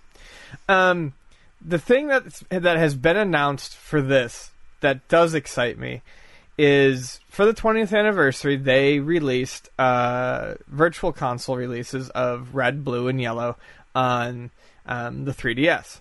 And while you can't do internet trading, you can do wireless trading with people who are in the same room with you. Battles, no cables needed. It's kind of cool. Okay. Um, but what's even neater is that there is going to be through Pokemon Bank, which is an application that lets you store like your vast amounts of Pokemon uh, in a cloud, basically. Uh, you'll be able to transfer those to Sun and Moon, which is something you can't do with any of the other Poke- uh, Pokemon games. So I think that's really neat, and that's going to kind of be not entirely, I know, but one of the first, like it's going to kind of be the first instance of taking those old Game Boy games and letting you transfer them to a much further generation. Um, there's always been ways with like the GBA ones and the DS ones to kind of yeah, sort of transfer your Pokemon up to the next version, um, but you haven't been able to do that with the original ones. You could trade some up to, I believe, Gold and Silver, but uh, that was about as far as it went. So I think that's a neat feature for them to throw in. Gives people more incentive to play the um, the originals on the Virtual Console, and that that should be pretty cool. But other than that, not a whole lot is announced. It appears there's going to be new Mega Evolutions, uh, but the starters aren't known. The region isn't known yet. Um, so there's going to be a lot more information forthcoming. And that is why there won't be E3 in five years. Because Ian will just Because I can just us- rattle off five He can sentences. rattle off Nintendo's press release for the Pokemon games coming out. The thing about Pokemon is like I, I, I, at this point, are they? Are, is the audience just as big as it was uh, 20 years ago? Yes, like, I mean, it, working the retail side of it, uh, yeah. I mean, I still get multiple, multiple calls a day for Pokemon titles. Pokemon titles do not last, um, and it's all ages, all all So generations. it's people discovering it as well as the people that were kids 20 years ago. it's all ages and all generations of systems. Uh, they fly out the door. Um, yeah, literally. and it's it, it's huge. Um, part of I, what I've always found kind of interesting is with San Diego being a military town. Um, the the Navy Pokemon camouflage. the, no, uh, a lot of the Navy and Marines, uh, they will buy before they deploy. Them and all their friends will come in and clear us out of Game Boys and Pokemon cartridges because it's like if you need like one thing to waste a shitload of time on when you're bored and you're overseas or you're in the middle of the ocean, on a carrier. Pokemon's gonna do it. So That's funny as hell. yeah, it's it's always fun. I can always tell when some when when, there's a large deployment. Our, our, our troops fighting for us and playing with pocket monsters at the same time. It kind of makes it kind of makes it you tear up for America. you know what's funny? When you see TurboGrafx 16 trending on Twitter, and you have to like scratch your eyes and wondering what the hell is going on with that, and then you realize it's because Kanye West nonchalantly tweets out that TurboGrafx 16 is going to be the title of his next album coming out in the summer and and I, and everyone loses their fucking minds, especially anyone associated with video games at all. Yeah, I was gonna say I don't know if everyone lost their mind, but Well, his fans lost our, their minds. Our community certainly did. Um, it's interesting. The guy's a fucking asshole. I mean, fuck him. I really don't like Kanye Fish. West. Uh, I just don't. Um, great producer, big asshole. Oh, he's a great artist. Um, Not going to de- deny him that. but it, it does kind of humanize someone because his tweets were like giddy. Yeah, it was like I'm thinking about when I was a kid. Yeah, it was You like know, he, back in 1990. it was like You he just sat down and he's like, "What the fuck, man? Fuck it. I miss playing video games." yeah, I love blazing lasers, you know. So it was just it, it's it's weird to see a celebrity on that level, especially someone like Kanye who holds himself in such high regard that you would never expect him to just fucking start talking about video games. he said nerd vibes and is like he's remember himself being a geeky kid. Yeah. That, you have to be a geek if you had a TurboGrafx 16. Right. It's not like a random thing you get. You have to like go. You have to You say have to specifically ask You have that. to say, you know what? I want that one console that no one else in my town has. I always say, literally, it was me who had a TurboGrafx 16, and the kid literally across town in the biggest, literally the biggest house in the town I lived in, whose family won the lottery, and we were the only ones who had the TurboGrafx 16 that I knew of. And, and I got mine because I won it in a newspaper contest. Yep. Which I've told you this story before. It's an insane story, but it's true. it's a good one though. Um, so he he sent out a few tweets. So he would have been he was born in '77, so he would have been 12 when it came out, 13 when it got more popular. It was popular for like a year and a half. Um, you know, so perfect age for it. But then but then he mentions he he mentions blazing lasers, enjoying playing blazing lasers, and that to me is not like he's not just like. First of all, you can't you can't try to be a poser for geek culture and bring up TurboGrafx 16s. That's like that's like digging a hole out in the backyard somewhere and finding gold. You know what I mean? Like, that's not something even video game fans know about, especially people modern. Like, what the fuck's a TurboGrafx 16? Right. It's it's. Yeah. I mean, there are people who come into the store and they look at a TurboGrafx and they go, "What's that?" And I I tell them about it. It's yeah. It's not something that's just known about. Most people know about a Sega Genesis. If he if he said that he. The reaction would not have been as big if he was like, "My next album's gonna be called Sega Genesis." Yeah, people are like, oh, okay, that's that's cool still, but it's not like that's not. He's not one of us. Then That's not a He's one of us. He's my pal. What? Ugh. I don't know that you want him to be your pal, but then he tweets. deep cut. But then he tweets. Tweets. He remembers playing with his friend playing Neo Geo. Yeah. And then So- Spy Hunter at his mom's. So it's uh, not. I mean, he was playing at the, even at the time esoteric consoles. So obviously his friend has money if he had a Neo Geo console. We're talking what was that? Like six hundred dollars, five hundred dollars I think it was six. in nineteen ninety one? What was that? I think it was six. So that's a ton of money back. That's what, like it's a thousand dollars now. Yeah. And his friend just nonchalantly had a Neo Geo. Um, so I don't know. I, I, I, I don't know if I ever think I'd be able to like Kanye West in any way, shape, or form. Especially after he blew up on the Saturday Night Live a couple of weeks ago, saying he was, you know, uh, better than Kubrick and more important than all these, and better than Picasso, more important. You know, he's full of himself, obviously. Uh, but but he is talented. But you know what? He likes TurboGrafx 16 For that one moment, for that one moment. You're like, well, you know what? He's a he's a dude. you're just a person. He's a fucking dude now. He's like, if he came over and saw the games there, he'd be like, "Fuck yeah!" He'd know him. He would he would know some of them. Now I want to know exactly every single game he had. Now he's like, "Yeah, I was rocking those TTI late system titles. Yeah, I had Hero Toma." You'd be like, "Holy shit!" It's just weird because you can't. I'm trying to think of an equivalent of that happening with video games or anything else where you geek out that much. You know, like it would be like if if if, if Tom Hanks said, "Oh yeah, I remember reading Maximum Carnage," you know, back in the day and loving it. It'd be like, "What the hell?" Sure. You know, it it, it it it connects you to something that you love that closely. And it's from a big douchebag at the same time, so it it was this weird feeling when you saw it. You're probably like, "What?" And it wasn't even you know, it didn't have the dash between the 16 and everything. It wasn't exactly spelled, you know, with the same. But it, it's it was there. TurboGrafx 16, the first and last time we may ever see it, except when the album comes out. You If he if keeps he that keeps it. title, because he he changes the titles of his albums. All Someone the time. tweeted a great picture. It was uh, uh, what was it? Kanye Courage and Alpha Zone and put his face on the Keith Courage. It was hysterical.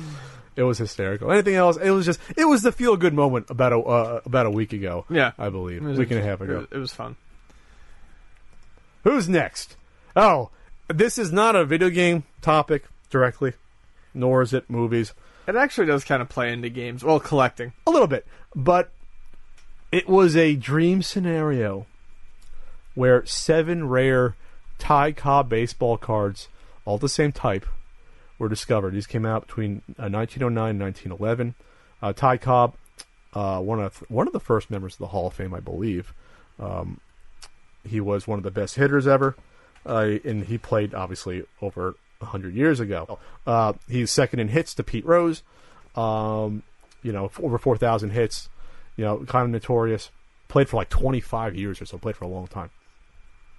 So uh, there was only 15 of this particular card. Between, it came out between 1909 and 1911. They packed these in with tobacco packs, so you get a card in it. That'd be just cool. I mean, it's like bu- before bubblegum, I guess, packed in. That's where it, that's where it came with bubblegum cards. you know. Right. Tobacco cards. Who would have thunk? Tobacco can kill you. Well, it could. Um, so there are only 15 of these known to exist before this point. Right. So what happened was there was, uh, I guess, they were clearing out their great grandparents' place. They see a brown paper bag. They're ready to throw it out, but they say, "Let's see what's inside." And they find seven of these cards somehow there, and they didn't know anything about it. Like, what is this? Well, they assume that. Um, uh, well, basically, their their grandfather uh, used a lot of tobacco to roll his own uh, cigarettes, and I believe they said pipes as well. Though you wouldn't use that type of tobacco for a pipe. Anyways, um, so it stands to reason that he accumulated a number of these just by buying the same type of tobacco over and over again, and just left them in a stack. But seven of this particular one. That's to, that to me is intriguing because it's not like you can't find uh, tobacco baseball cards; they're out there. Sure. there's a, there's actually a decent amount out there. I mean, they're not worth a ton of like the common ones aren't worth like a ton of, of money. Sure. I'm just saying, I- I mean, maybe it was a special promotion for that period of time. Um, but, anyways, uh, maybe he bought a bunch of packs at the same time and, and ended up with those cards. Either way, uh, you know, they, they speculate that it was because he just bought a lot of tobacco and probably held on to them.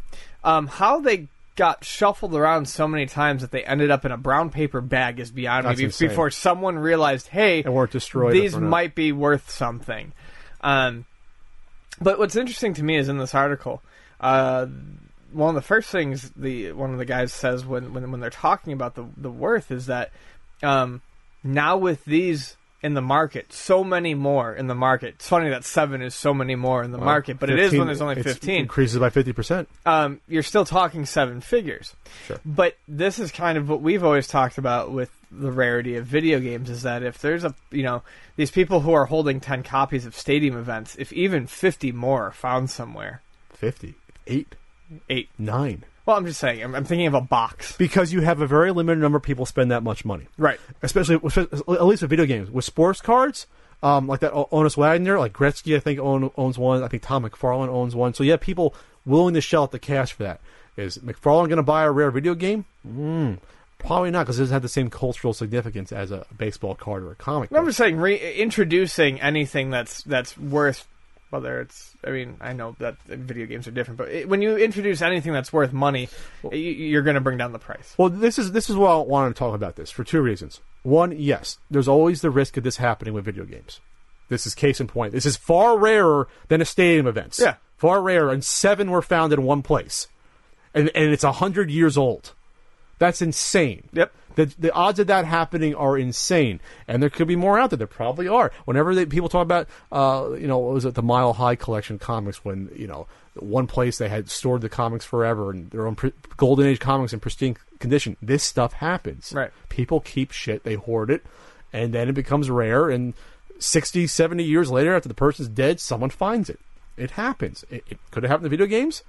Yes, and especially with people collectors start dying off the next twenty years, you'll you'll have like the special collections of maybe collectors that people don't even know about. People compile stuff on eBay over 20, 30 years.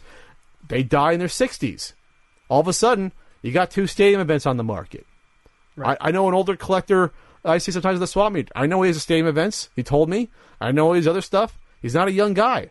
What happens in twenty years with his collection? Someone's going to get it. People clean out his house and find it, Exactly. and it reintroduces one. But what if what if that doesn't, what if it's not found for fifty years? You know, it's interesting. That's interesting to me is that because yes, it could dist- it could it could it's going to hurt the value, and I'm sure those fifteen people depends if they care about the whole thing about investing versus being a collector. It's still a goddamn seven-figure card. They're in pretty good condition. They showed the picture of all yeah, I seven graded. saw they were. The other uh, the other interesting thing was the people they brought it to were were, were um I think they brought it they brought it originally locally somewhere. They were totally honest about what it was. They didn't try to steal it from them. Nice. which which make makes me say yes, there are good people. out Yeah. there. I was listening to Bomani Jones. He's on ESPN. He's actually really funny. Um, and he said, "Yeah, if that was me, they'd come in. Eh, yeah, they're not the right ones. They're kind of, you know, I'll give you like five hundred bucks for them for your show. They're not worth anything. Uh, no, but they were honest, and they sent it to uh, PSA, who authenticate and and grade them. And this is something you want to authenticate and grade. Uh, yeah, this you know, this makes sense. a, a baseball card that that's all you do with it is look at it and you protect it and it's 100 years old and it gets damaged uh, just sitting on air. Yeah. Uh, you know. But yeah, no, they're going to make a ton of money and good for them. Good for them. So, anything else to add to this story? No, I just think it's incredibly cool. That's that's really all I have. Someone's to going to find uh. Nintendo. They're going to find uh, 50 golden WCs packed away. They never came, they never released them. They were ready to go. So, the creator of DayZ um, is talking about virtual reality and how it's going to be similar to the Wii. He thinks. Jay Z said that. Um, his uh, Oh. name is Dean Hall, and I think he brings up some valid points here. Uh, you know, everyone's kind of excited about VR. Everyone wants to try it out, look at it. It's cool, but much like playing a game with motion controls, how long are you really going to want to be on your feet playing that motion control game? Well, as the Wii taught us, not very long. The VR, um, he brings up that he thinks the big hurdle is going to be creating games that people are going to want to play for more than 20 minutes. And I agree. Um, when you think about putting on a VR headset and lo- lo- losing yourself in another world and how it cuts you off, um, and the fact that it's a novelty, and depending on how much physical interaction is required, or if you can just use a controller, which you can, I know, obviously, you know, with the Oculus and these things come packed with controllers, um, you have to wonder how long people are going to want to do it for uh, before they get tired of it. My thinking is it's going to be real similar to the Wii, where at some point, people are going to go, all I want to do is sit down on my couch with a beer and play a game on my TV. And I think at the end of the day, that's what it's always going to come to. Whether it's a PC game or uh, you know a PS4 or five in the future, at the end of the day, people want to veg when they play games, and I don't see virtual reality as a vegetative, vegetative no, experience. it's very active. Yeah. you have to look around uh, and up and down, and it's- Jesus Christ. What if you want to lay back on your couch? Now you can't because now you're looking up at something. You can't lay down on your couch.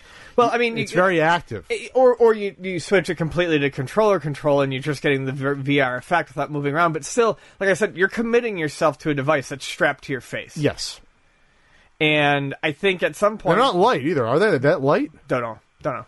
But at some point, people are gonna be like, "Yo, this game would be pretty cool if it was just kind of flattened on my TV." Or say, I want to sip my soda without n- not knowing where it is. you know? Like- yeah. So I, I I can't disagree. It will be interesting to see how people tackle this problem. As people want to make this some people really want to make virtual reality a I thing. Oh, it's going to be a thing, but I think with games, it's going to be sort of a, it's it's never going to get over there. Right. It's always going to be for I think virtual vacations, going somewhere. You want to see your family back in Buffalo, set up a little camera thing, and you can be there and you can look around and be there. Yeah. Uh, stuff like that. I think that, and of course, porn. It's going to be I was huge say for porn. huge for porn. Uh, I know that people mock it and say it's not going to be just for virtual museum tours anymore, but honestly, it's like touring me around a place that I can't go. Like you said, it basically a virtual vacation. Um, taking me through an art museum. Um, giving me the experience roughly of walking through uh, a deciduous forest, which I'm nowhere near anymore. I've mentioned that before because God, I love walking through the forest. Um, those are the things that appeal to me, and those are also experiences that you can break up into bite-sized chunks Sure. at 20 minutes at a time, um, or even get all you want in the case of you know, like I said, walking through a forest or you know, walking down a canyon trail. Um, and then you're done with it. Games require a lot more commitment. You can't play something like Skyrim in 20 minute bursts. So how do you make it something that people want to play for more than that? Plus, there's the orientation factor once you take it off. You- What, can you play this for like two hours not without being fucked up after you take it off? I, I have no idea. Uh, You, I, I, I can't imagine it's going to be pleasant.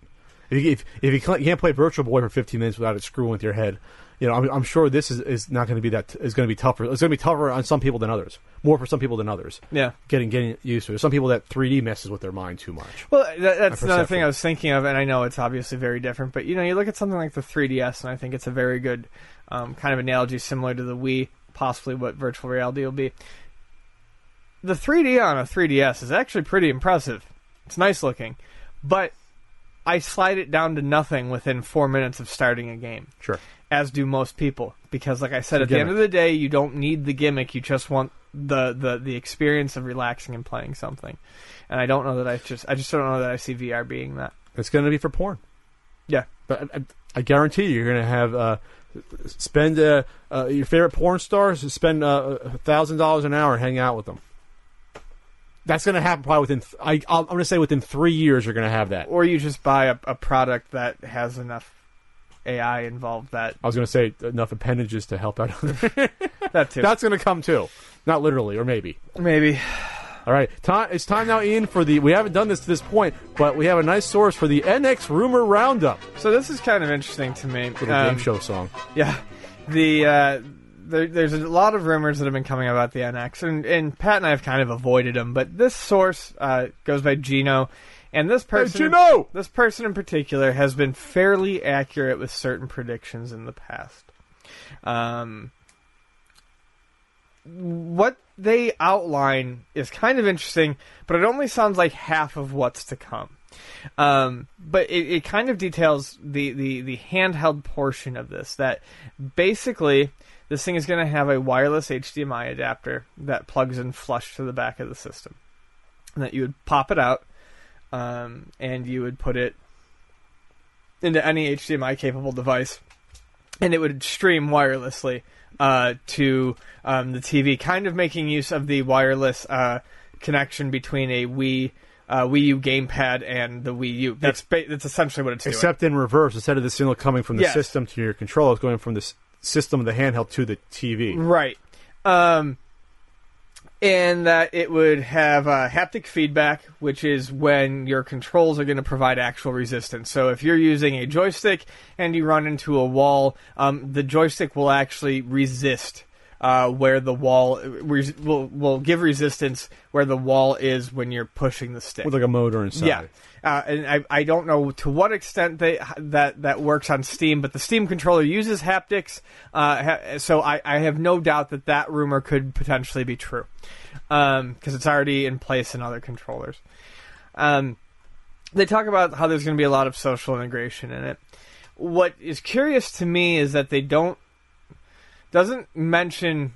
There's no mention of the media. Um, I have seen rumors on other sites that talk about carts. Um, they talk about how the power is going to be similar to an Xbox One. You're not going to put games though that play on Xbox One and PS4 on a cartridge like you would a handheld. No, I think the cartridge thing. I, I don't understand how that makes any sense. Neither do I.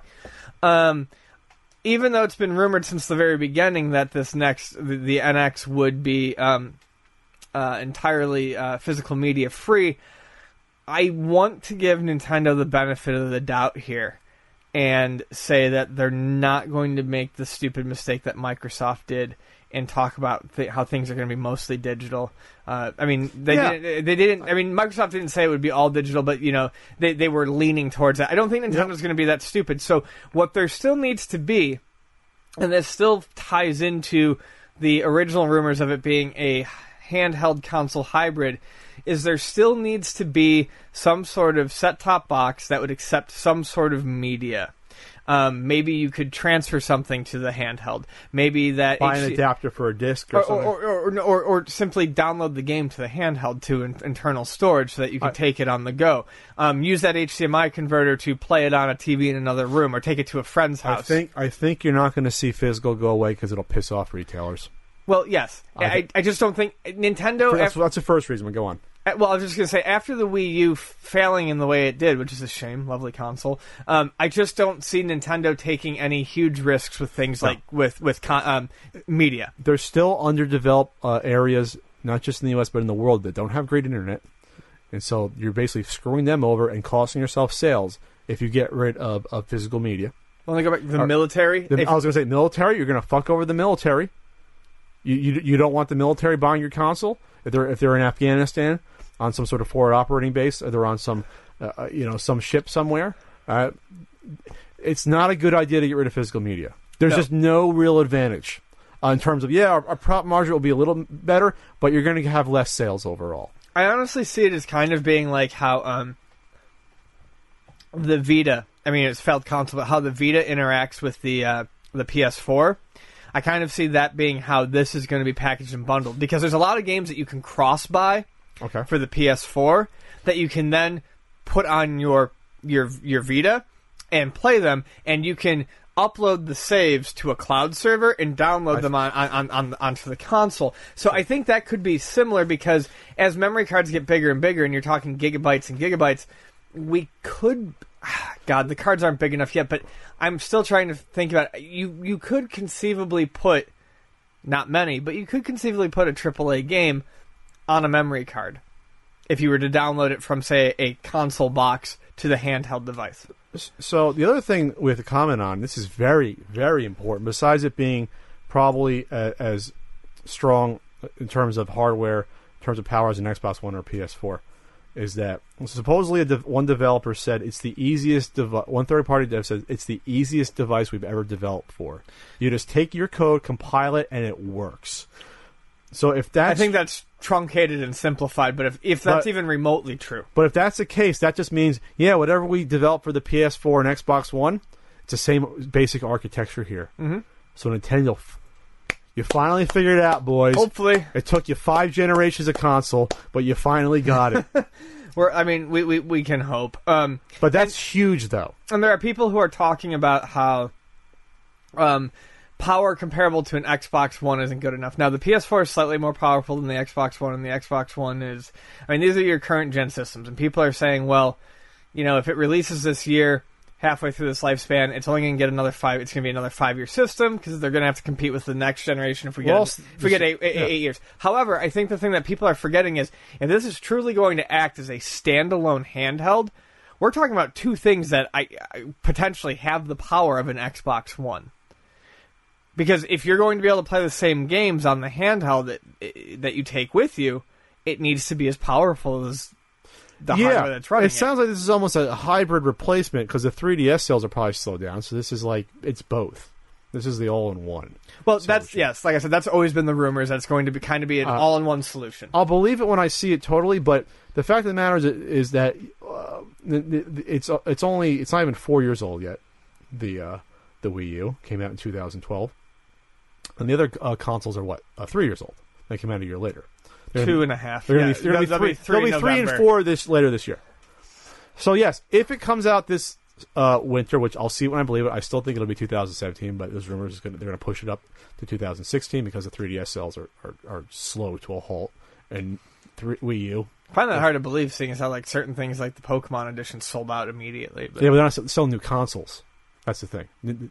Oh, okay. No, I'm talking about the I'm talking about the the special edition. Why do you think they're coming out with those? I guess they're not selling regular ones. Well, yeah. But anyway, even if it comes out later this year, you're not going to get a uh, PS. You're not going to get a PS5 for another three, four years. So yeah, that gives you three years of the same, at least three years, maybe four of third-party games of current gen that'll be on this new system. So I Right. think it's fine. And it's not like, let's face it, folks, PS5 and Xbox Two, whatever the hell they call it, aren't going to be that that much better than what we have now. Or we, you- you're not going to get that much better. we are diminishing returns territory. It's like I, I mean I, I, I yes I do see a difference now in certain games between PS3 and PS4, but it's not it's not the mind blowing jump. That, No, I saw. like there's, just there's there's there's there's like one game that two games that have truly shown me the power of like a PS4, and that is Star Wars Battlefront and Mortal Kombat X uh, of all things. Looks fit. both those games look amazing. Um, but even Street Fighter Five, which looks pretty good, doesn't look at like anything that couldn't really have been done on the last system. when I saw it, I was like, okay, that was cool. But it's like if you put four and five side by side, would you be like, wow? No, to no, no, not at all. It's it's really just a difference of art style, not not not actual better graphics. That's my point. So maybe this is Nintendo really. If it comes out earlier, it could be smart because then they can sell this holiday season. They could say, "Hey guys, you like first party Nintendo games? And you know what? You know those the Assassin's Creed 8 and Call of Duty 12? They're going to be on our Nintendo system too. So you want to buy two consoles? You can just buy our one, save money. You can save four hundred dollars and buy more games that are going to be on our system too. and um, oh Jesus, what which I wanted, which me and Rue said at E E3 2011. We said Nintendo's going to put out a console that, that's as powerful enough to get the third party. They didn't do it, which always perplexed me. right. But now they're finally they're finally learning because they're losing sales. Right, because uh, there's no reason for a third party not to support it if it's as powerful as the, the only other competition. Yes. So it's not like there's something else.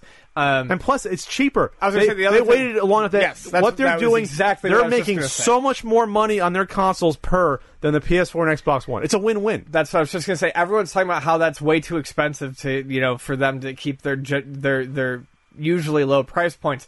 But no, not really. I mean, you can get an Xbox One used for two seventy nine.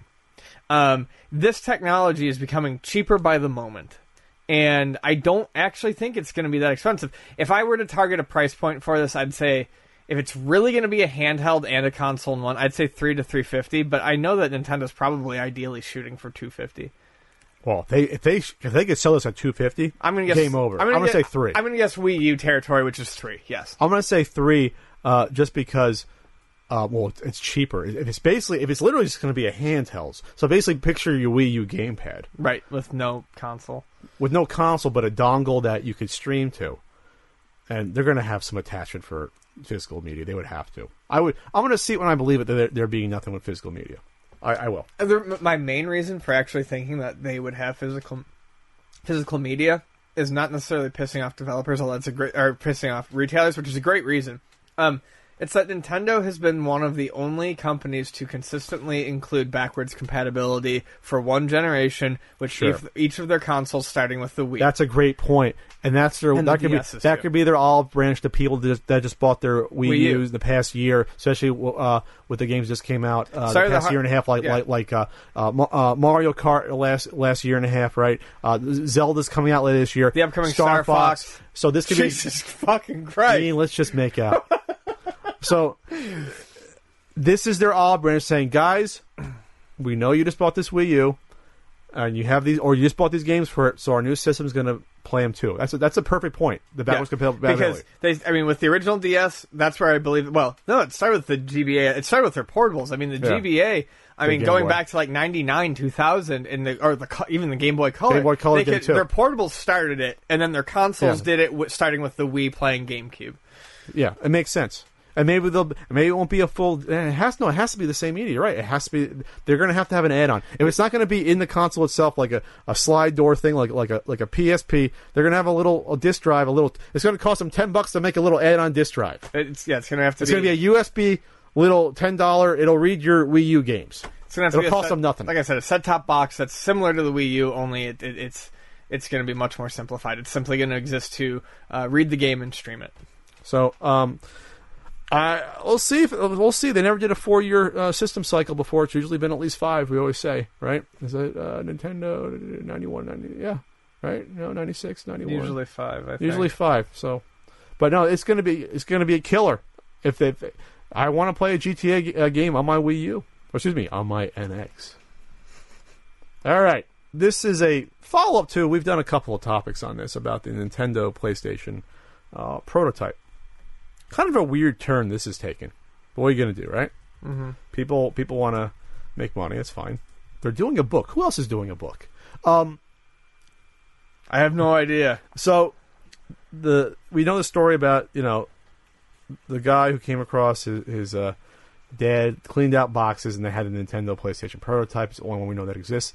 Um, they took it to uh, Hong Kong for a a convention, a little expo there. They showed it off. They the disk drive wasn't working, but the, the console works. Um, so this was going to be the original uh, Sony partnership with Nintendo. Um, so uh, they showed it off. They've entertained offers. From my sources, we're talking twenty thousand plus offers for this, uh, maybe a lot more. So, they, they're, but but they're doing a Kickstarter now for a book uh, that's basically showing off the Nintendo PlayStation prototype prototype with high res images in every possible angle, um, pictures of it taken apart. It says uh, in here, complete teardown of the teardown of the unit on beautiful print. It would be like if you took apart a car and showed it on your lawn, I guess. Like they have the controller separate from the front of it, from the casing, from the board itself. So, close up shots of every component inside. They have the diagram drawing, the technical drawings, I guess, that you can come across online somewhere. X ray photos, they're going to be in the book. Never before seen th- complete 3D rendering, renderings. Hate to be cynical, now you know why they went to Hong Kong.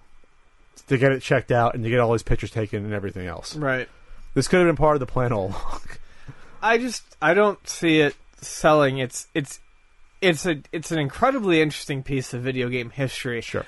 Um, but books on video game history generally do not sell based around one item. Um, One that they're not going to be able to add that much more than what we know already. Right. The brown box could, and maybe even did, could potentially have a book entirely written about it. And, and Ralph Baer. Yeah. But, but not this. I just don't see this happening.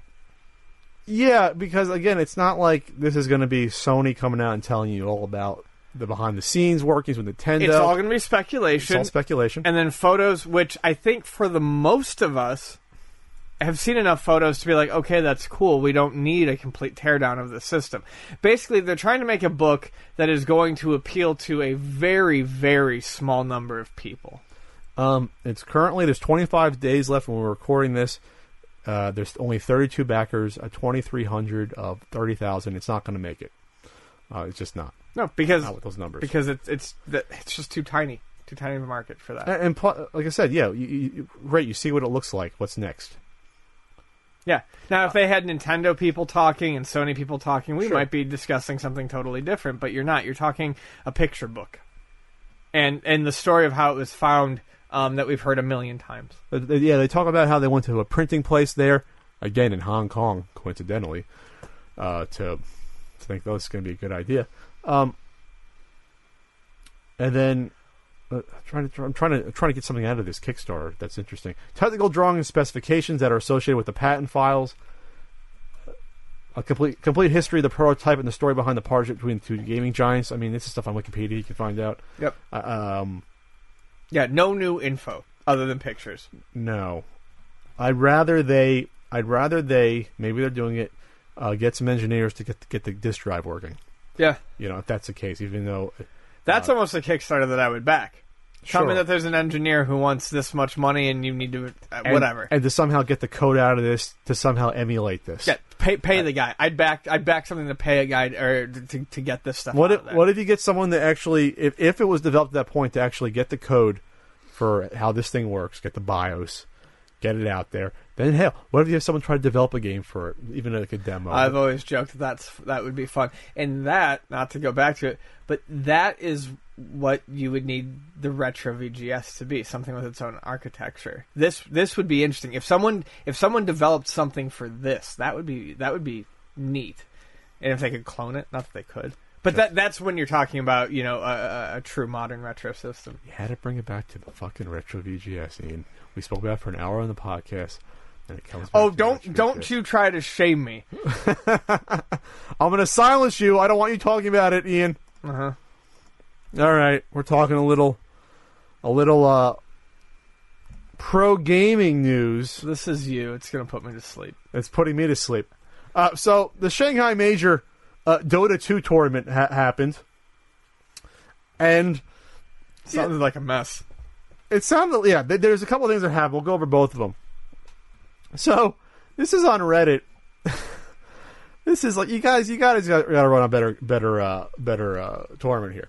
So it, it seems like they had like rooms set up for people to put their gear and practice as a team. Practice rooms. Yep. So, so Dota is like one of those what MOBAs. Is am I using the term properly? Yes. I don't even know. I, I'm going to be bluntly honest. I don't even know how that plays. So is that is that where like you have the overhead and you have like wizards fighting it out, and there's some strategy involved. and you got It's some, some elves. sort of arena brawl. I don't fucking know. multiplayer online battle arena. I was Uh, yeah. right. Great. I was absolutely right. Boy, do I know nothing about this scene. Awesome. But Why is- are we covering this? Go. So this is so this is what happened though. They had like the I guess the teams had rooms set up for them to go in and put their gear in practice before Mm-hmm. the event. It, so it's like you know staging areas, so to speak. They go to their tournament. Uh, the, the team celebrates. You know the teams that win, whatever. They come back to their room the next day. All their shit's gone. Just fucking cleared out by Just cleared hotel. out, by the hotel. like packed up for storage or something. just gone. No, It- like, it's bizarre. they will. They were able to recover some of it, but stuff like missing car keys. Uh, there were some, there were some things like keyboards that were still missing.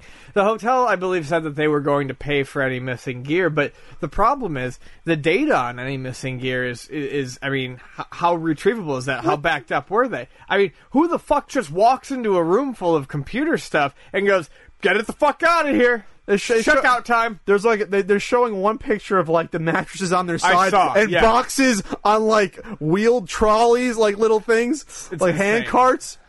And then people are losing their minds. There's people tweeting out, "We were lucky to be in our room," uh, and the hotel staff. But before the, hotel staff began to tear it all down, so they were there for it.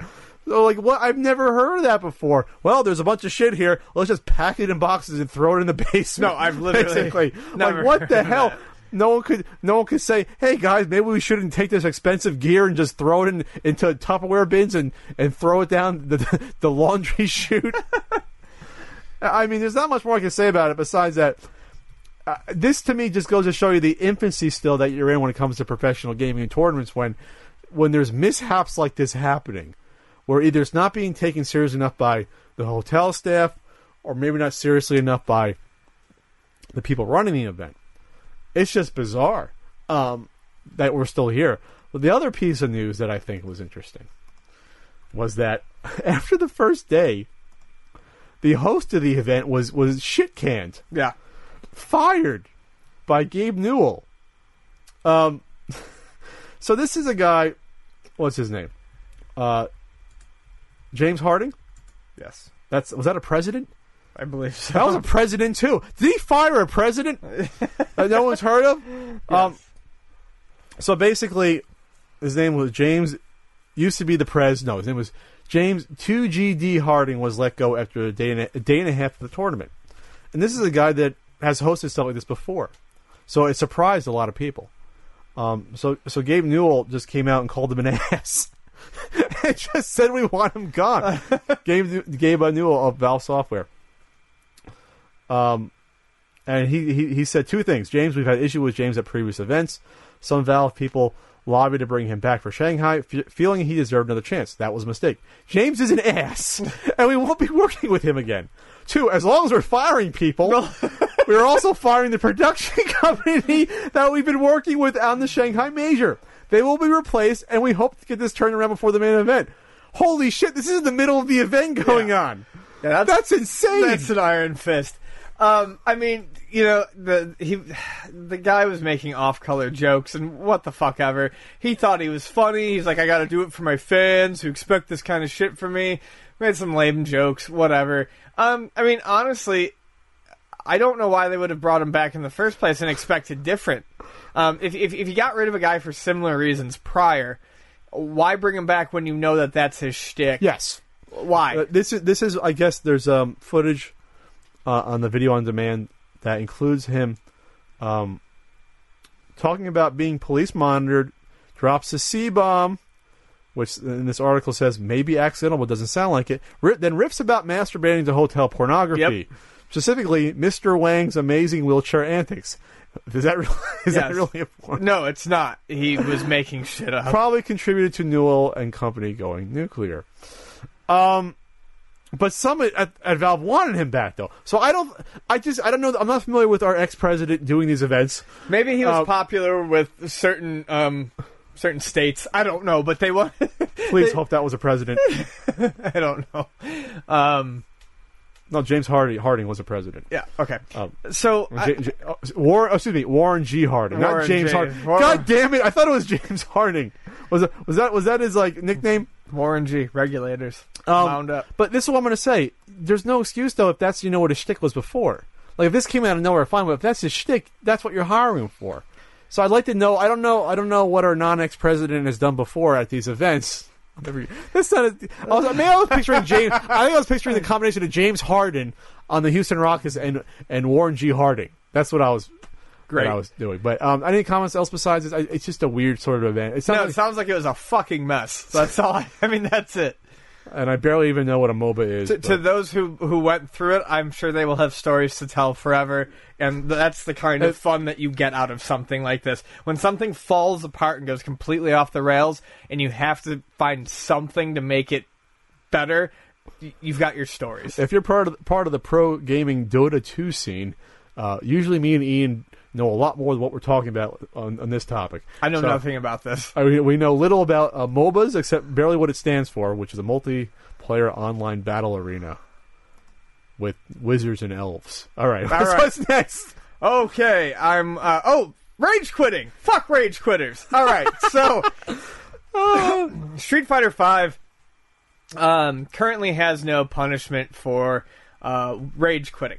Rage quitting is when um, you basically you disconnect right before you're awarded a loss. Uh, it happens uh, commonly in fighting games. It also happens in sports games and things like that. Basically, you literally pull the plug on your internet so that you cannot register when it registers a disconnect. Now, a lot of games um, have some sort of protection for this in place. Uh, Mortal Kombat X, for instance, does. If uh, you rage quit, uh, your character explodes in a bloody mess and you're awarded a loss, um, which is goddamn hilarious. um, so Street Fighter V doesn't have any of that right now. Um, they are working on a more permanent solution, but right now what they're doing is they're going, they're combing through the top players, looking for people with 80 to 90 percent disconnect rates, and 80 to 90 percent. Holy and shit! And they are um, dropping them severely in their league points. Now, league points is how uh, Capcom is keeping track of uh, the best players, and I'm assuming it's how they're going to be doing the Pro Tour, uh, how they're going to determine who they invite to the Pro Tour. Um, so the the there's only two people who have. Uh, I think it's super platinum, which is the highest rank you can get in online. Um, you need something like 10,000 league points. Now, keep in mind that when you lose a match, you lose league points. So that requires a considerable amount of consistent wins. Um, so one of the people, one of the one of the one of the yeah people who has um, super platinum is called T.S. Sabine, and I'm not particularly familiar with all of the professional fighting game players, but he is well known. Okay, so that this that doesn't make or that makes sense.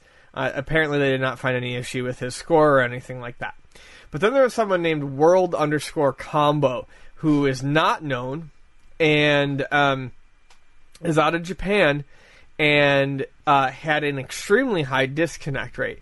Now, what this means is, since you can lose points by losing a match in fall, this person probably disconnected every match that they were about to lose Sure. and only kept the matches that they were going to win to keep their league points up. So what they did was is they took they took this person overnight uh, after they announced that they were going to start punishing people with uh, for rage quitting, um, this person went from over ten thousand uh, uh, league points down to about uh, I think like eight hundred something league points. Wow. dropped right Just back down it. to a bronze. So um, I'm glad. That, I always feel good about these stories. I love it when Because cheaters get their people due. shouldn't cheat at games, board a- games, It's a video fucking games. game. How are you having fun if you're cheating at it? I always That's hated people that, that were cheating at like first person shooters using wall hacks and shit like that. Just Yeah. fuck yourself. I just don't understand how that's fun. I, have no idea how that's a good time. But why? But why couldn't Capcom program something like this in beforehand? I don't know. How hard would it be to look for the disconnect and say, "All right, we're going to dock you points"? I feel I, I, I honestly, it's different from Mortal Kombat where the points aren't necessarily linked to something I guess as quote unquote important as being part of the Pro Tour. However, Mortal Kombat's way of doing it is, I mean, it's blunt, but it's elegant. You get a disconnect, you get a loss. It's And, that and there simple. are ways to figure out if disconnect uh, naturally being your internet going down versus someone quitting. So I'm assuming that that's what they're working on. Yeah. Um, but yeah, it should have been implemented from the start, like so many things in Street Fighter Yes. Five. So like arcade mode for once. Yeah. for one. I mean, um, so Ian, yeah, I'm sorry I quit on you that one time. I, I, pro wrestling. I, I was uh, I was uh You you were caught up in your emotions. yeah I'm not sleeping for 37 hours straight. So I'm going to talk about Young Conker. It's, it's like the Adventures of Young Einstein. Uh, and this is a Hololens game um, for the Microsoft Xbox. The micro, I'm tired. The Microsoft Xbox One um, by Rare, uh, and basically the Hololens is is a device that you know will basically drop a game into the room around you, sort of. Um, Sort of, but not really. and and you you you play based on your surrounding environment. Now, when they announced this Conker one with the trailer, people were in a fucking uproar because what aren't people in an uproar over these days? Uh, They didn't show enough dong I don't know. on Conker. Uh, he didn't ass slap hard enough. Um, they bitched about how they, you know, dumbed him down and made him a kiddie game. Uh, they du- they bitched about how he looked and he looked different. Rare is not the same Rare from 15, 16 years ago, 17, 18 years ago. Okay, it's different people. They're gonna have a different take on how a character looks. It fucking happens. Uh, two. Conker had a game called Conker's Pocket Tales, which was kid friendly and wholesome. Then he had Conker's Bad Fur Day, which wasn't. Then you had the re release of it on Xbox. And now you have another one that appears to be kid friendly. And people are bitching about how they're toning down, uh, you know, the, his his nature and, and, and the character that was designed. And really, when you only have two games to base a character on, and one is kid friendly and one isn't, who's to say that the next game has to be, uh, uh, you know, uh, was there a third game? Was there one on Xbox? I just said it was a port of. You literally have not listened to me. Dude, we talked about Coleco Chameleon for like an hour. It's it's a port of Conker's Bad Fur. Oh, so it's only two. Okay, Game Boy There's technically game. only Okay, two games. Sure. Um, so the fact that this goes back to something kid friendly, uh, I understand that people love Conker for Conker's Bad Fur Day. I really do, but it's I don't know. It's it's not like they're desecrating the history of this fucking squirrel. I mean, there's really no precedent. It could have gone either way. It could have been a coin toss. Um, as far as the game, it doesn't look particularly interesting to me, but I just think the outrage over it is is kind of dumb. So it's a, it was a kiddie game originally, There's a kids game on Game Boy Color. and they're pissed that he looks a little different. Eh, well, and he's not making shit and poop and fart jokes this time. And there's no sunflower with boobs. That was in Conker's Bad Fur Day. But I mean, The problem with Conker's Bad Fur Day too is is it's a game that is largely based on nostalgia uh, by people who are of a certain age who probably remember playing it when they were in middle school while parents slept, Yeah. and they remember the funny fart jokes and the squirrel with boobs and the the sunflower with boobs and the poop monster and all this shit, and it's like. I just, why are we getting angry about this? Just move on. it's sort of like um, it was like almost like their version of internet porn. It was like this is our secret, No, like, that's- dirty game. That's how I've always explained it. Like- That's what it was. It was that Oh. secret thing. It was that that oh, well, I bought a game. Our parents don't know that it has cartoon polygonal titties in it or, Yeah. or whatever. it's it, it's it was a it was a kind of a forbidden item to a certain a certain age group It's like. Leisure Suit Larry, yes, exactly. Except not as sexual. And if Leisure Suit Larry came out and you know decided that it was a fucking Christian evangelical game, um, yeah, people would be like, well, that's fucking dumb, but they're. It's still like, who cares? And also, with something like Leisure Suit Larry, there was no good bad dichotomy there. You know, there was no kids game followed by an adult game. Well, they did have the card game uh, add on, but Oh, but no, every Suit game has some sort of nipple in it. yeah. at least. Some more than others. Some have full frontal, uh, some don't. But there you go. So I kind of understand the disappointment, but it's like I just don't understand the amount of anger Well, that, that got, is there. you got to be angry about something, or else you're not having a good week, Ian.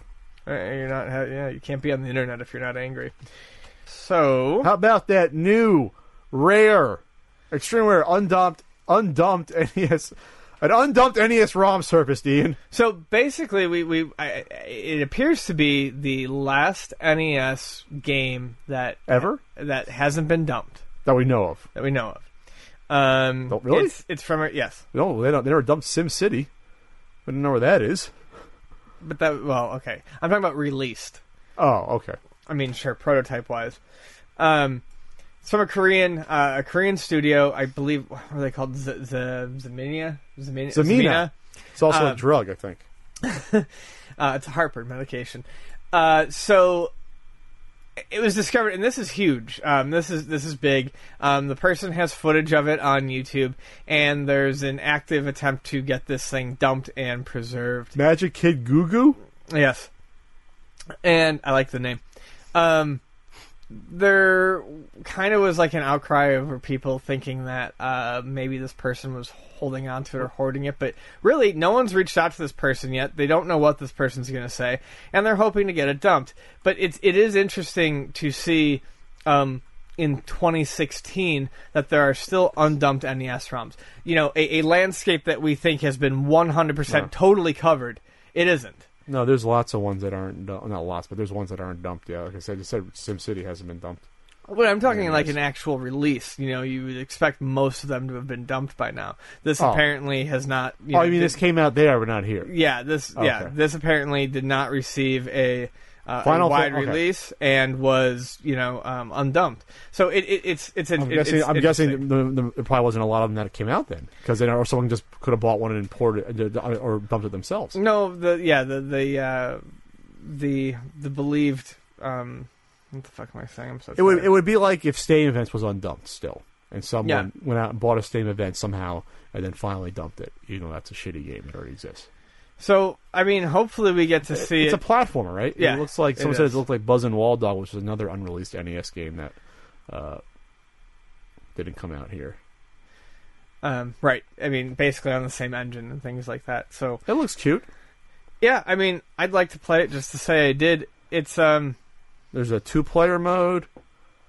There's a single player. It's in English. A lot of these games are, but So the video's been um, saved a, a number of times so that it doesn't disappear, just in case. just in case. And they are reaching out to the guy to see if you know they can get it dumped. So this this guy obviously, if he if he has a, ma- a machine to dump it, he obviously is into this. He knows it hasn't been. Well, he hasn't dumped anything yet. He oh, you mean he just randomly took the video of it and put it on? yeah, he just has Oh. a video of it. Like so, he's already sharing something with the community. Um, there's there is the possibility, I would guess that you know maybe he just doesn't have the, the, the software. So now it, it's a matter of convincing the guy. Um, I think people have kind of accused him of, of holding out for money, but no one actually knows if anyone's reached out to him yet. No. He might just say yes. Those are the people that you know they are because those are the ones that are like, oh, if I sell 50 copies of my repro, I'll release the ROM for Right. free. Uh, you know, but no, this looks. uh, hey, the game was pretty cool. A little platform. You can pick up objects like in Super Mario 2. There's little mini bonus games. It looks like I'm looking at the video now. Yeah, that's what it kind of looks like to me. It was a Mario 2 type. Um, like a little dino suit going on. You can spit fire. Um, was it was it finished? I, am trying to find some enemies on, on these levels here. I'm like, ah, there's some enemies. You can swim. Uh, it's not my cup of tea. It looks fun. You know. Yeah. Uh, almost uh, M, uh, MC Kids like. Uh, you know, not a bad game. te- teeny bit. Okay, so we'll just be on the lookout for that ROM to get out there. That I must have it. You know, I didn't know it existed before. Um, so yeah, it is kind of weird. At first, I thought maybe this was unreleased uh, in terms of no, it just hasn't been dumped. It's out there. Um, and someone called it NES ROM. Well, the Famicom NES, same thing. It's more. It's more. Uh, Well, more- in Korea, who knows what it is? I, I well, someone does. I don't. I don't know if that would be would be an NES or a Famicom. In most places other than Japan, it was still an NES. Well, I thought the picture I saw was a Famicom Oh, okay. cart. It was, Sure. like a, it was like a yellow cart. Fine. But what, the, what, what the hell do I know? You can guys, you guys can just upload that video of, of me saying, "What the hell do I know?" Okay, in terms of uh, NES, this this was uh this is fairly new.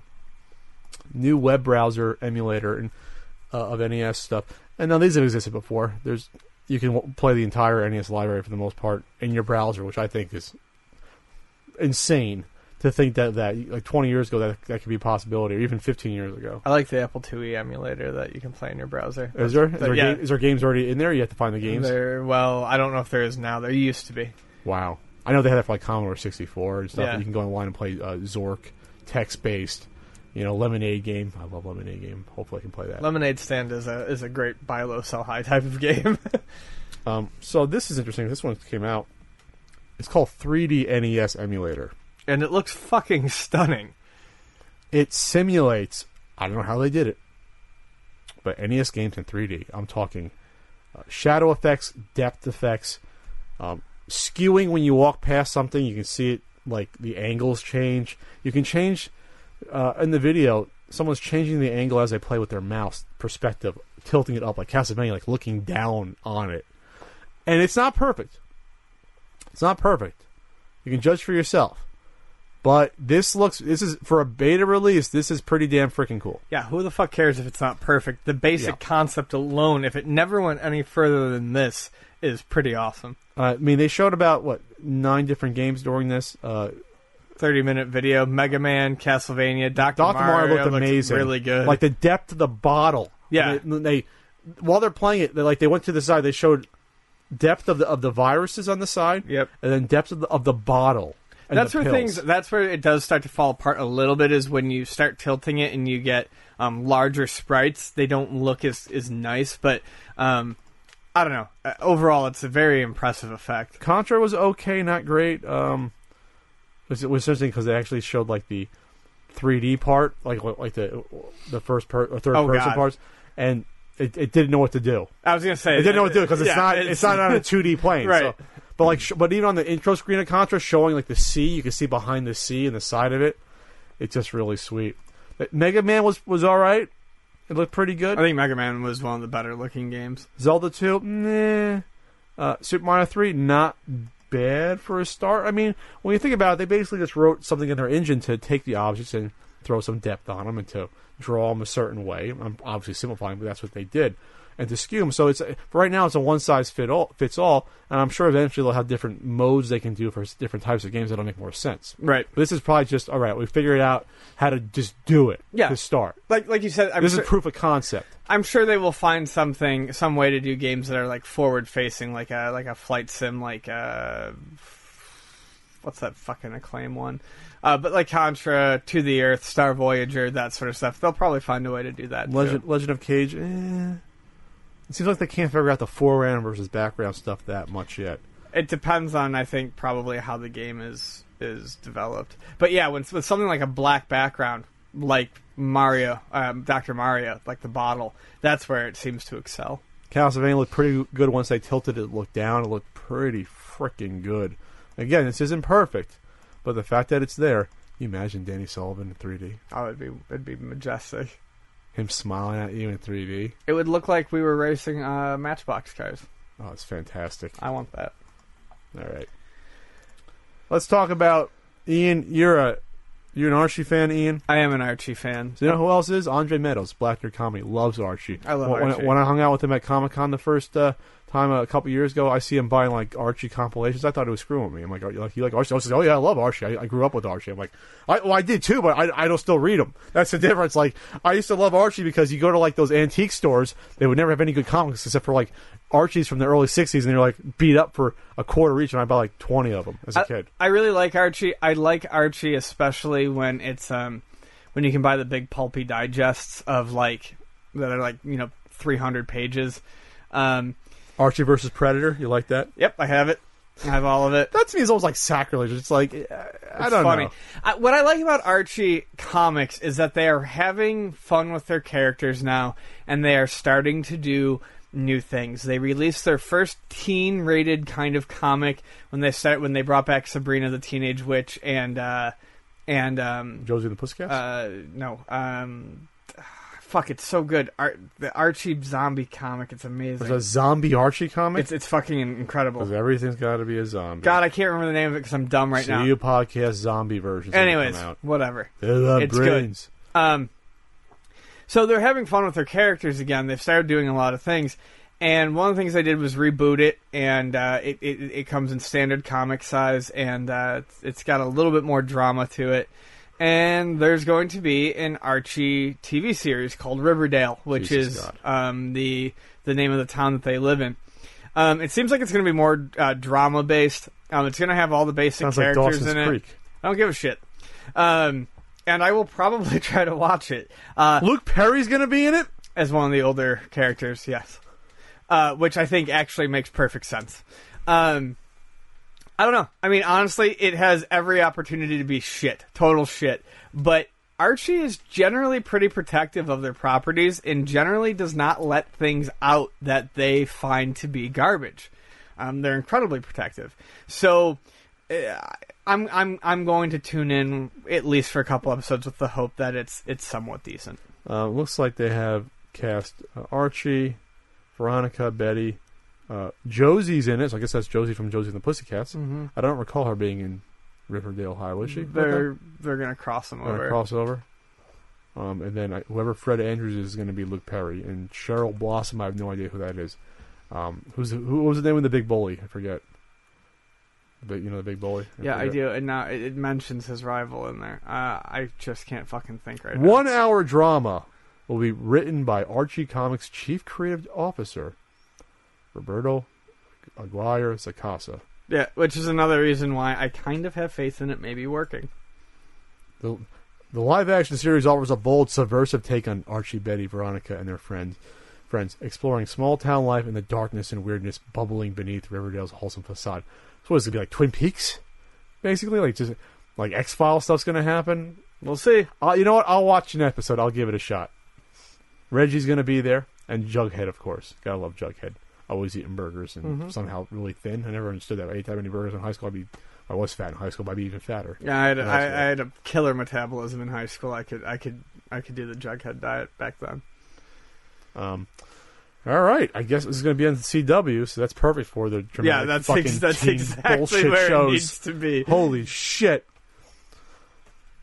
All right, um, we're going to talk about the Ghostbusters trailer because you know it's always controversial. They showed it. Um, it's exactly what you thought it was going to be to me. Um, you, you got uh, Melissa McCarthy. Remember, I predicted two out of the four. Melissa McCarthy, Kristen Wiig, uh, Kate McKinnon, who I think is funny on Saturday Night Live. She does an awesome uh, Hillary Clinton, which is just fantastic. Leslie Jones and Chris Hemsworth as the eye candy. I guess he's like playing the secretary that's that's in the office there. Mm. Um, I I guess. So, um, you know, it shows off. Uh, you know, the, they try to they showed off like the ghost effects. So in this in this version, it looks like they start with the team of uh, the three of uh, McKinnon, excuse me, McCarthy and Kristen Wiig, and you know they're they're doing exp- uh, they're photographing an apparition. I like the effects of the apparition, trying to make it look like the the old practical ones. It's not doesn't quite pull it off though. Uh, it's not just like superimposed like like they did with you know originally like 30 years ago. Uh, and then there's some slime effects, and then they you know they show them they get the exact same hearse Ecto One. They get their outfits. They do the lines. They have some shots of ghosts.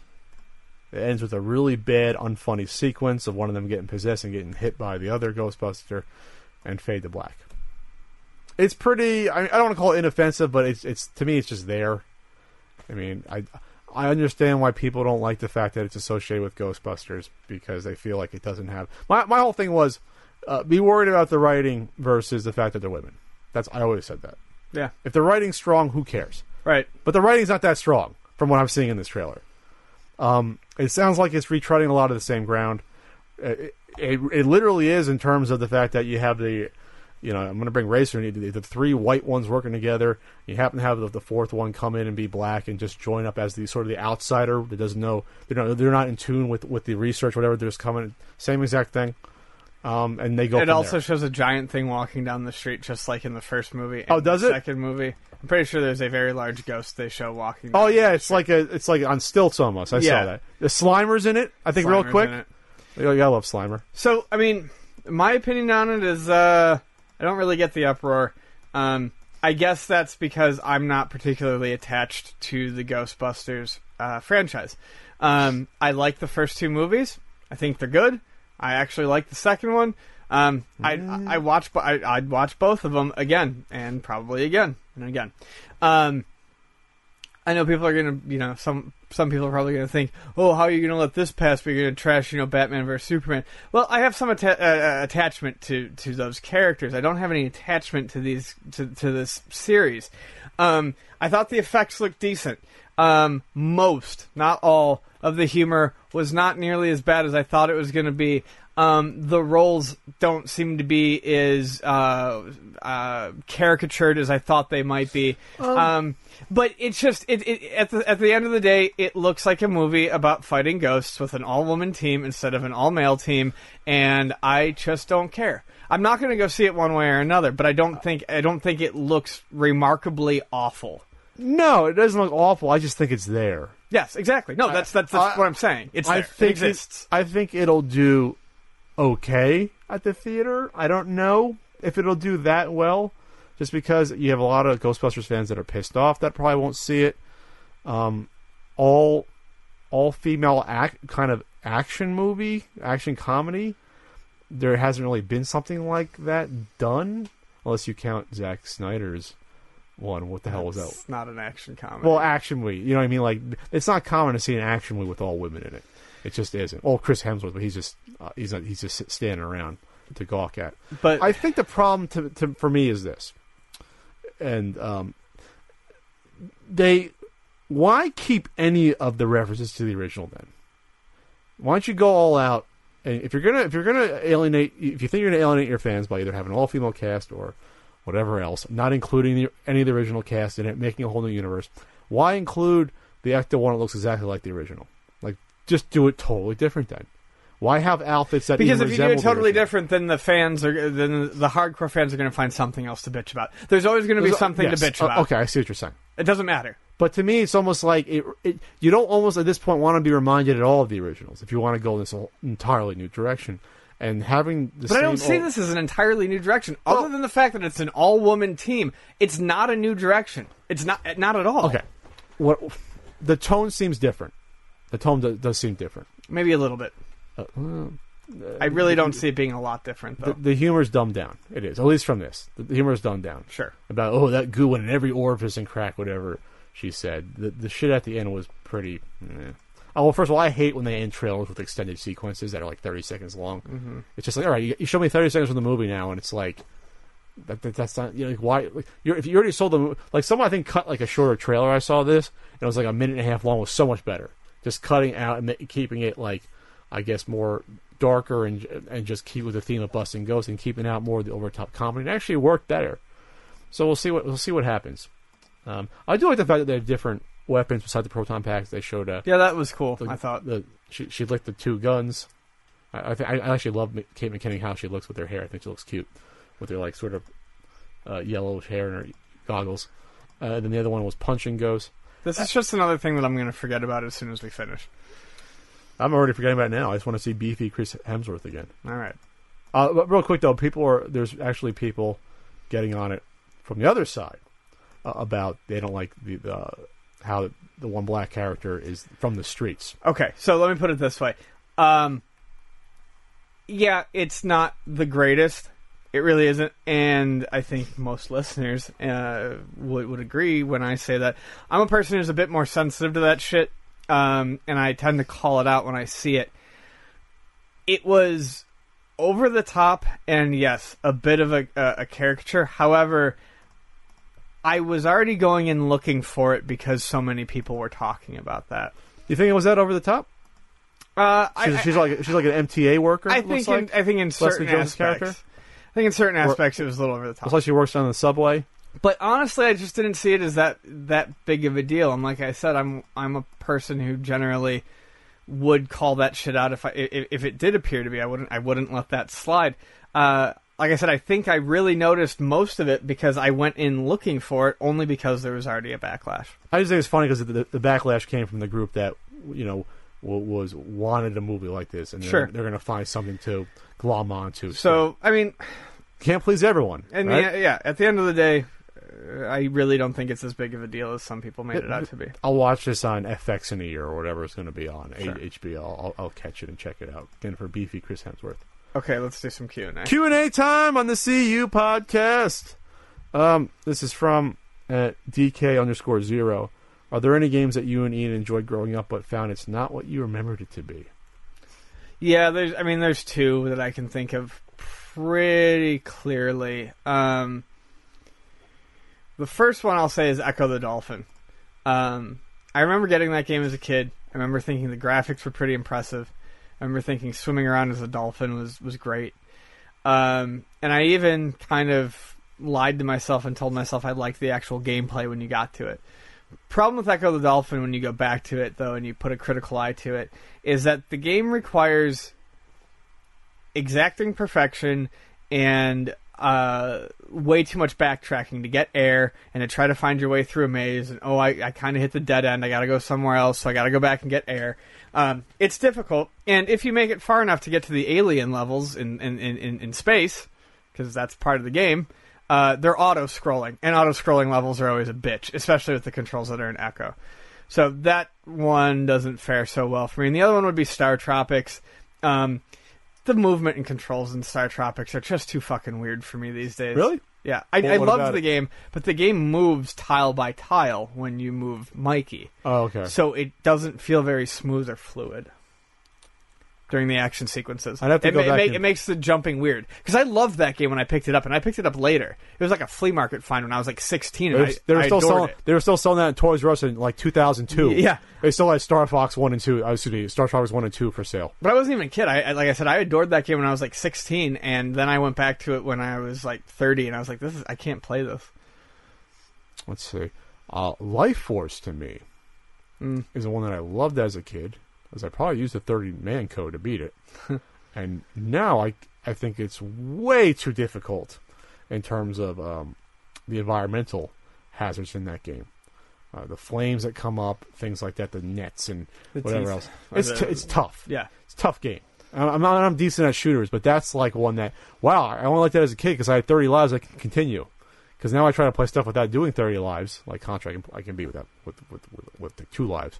Uh, but something like that, no. It's to me, it's not something I can enjoy that much again. I probably enjoyed a lot because we used to borrow from. I always bring it up. The the guy who lived next to my grandparents had like literally probably 150 NES games, like new in the packet, like new in the box. He like every game from like seemed like between 85 to like you know 89 or so he had like every or a chunk of them and it's like oh yeah pick a game out pick a few games and you can take them on vacation with you so i pick out like life force paperboy the manual i have could be still the same manual that i had from from his uh, jeopardy you know uh, maybe like ninja gaiden and another one we take him and go on vacation to ocean city maryland in our in, in the condo we rented we play the games a week but life force is a game that i loved as a kid that no i can't play it can't play it now without saying, eh, it's it's a good game. It's a good game. right. Just not It's as just good as you not remember it. good as I remember it because of the insane uh, difficulty. What? Ho- oh, this is this is from Cody L Murphy. What hobbies did you have in between gaming as a child and starting to collect again in the late '90s? Whoa! I always liked comic books, reading and collecting. I used to actually read most of the comics I I bought, even older ones. Carefully take them out, watch out for the tape, read through your 1979 Bronze Age book that's worth only seven bucks, but you're still careful with it.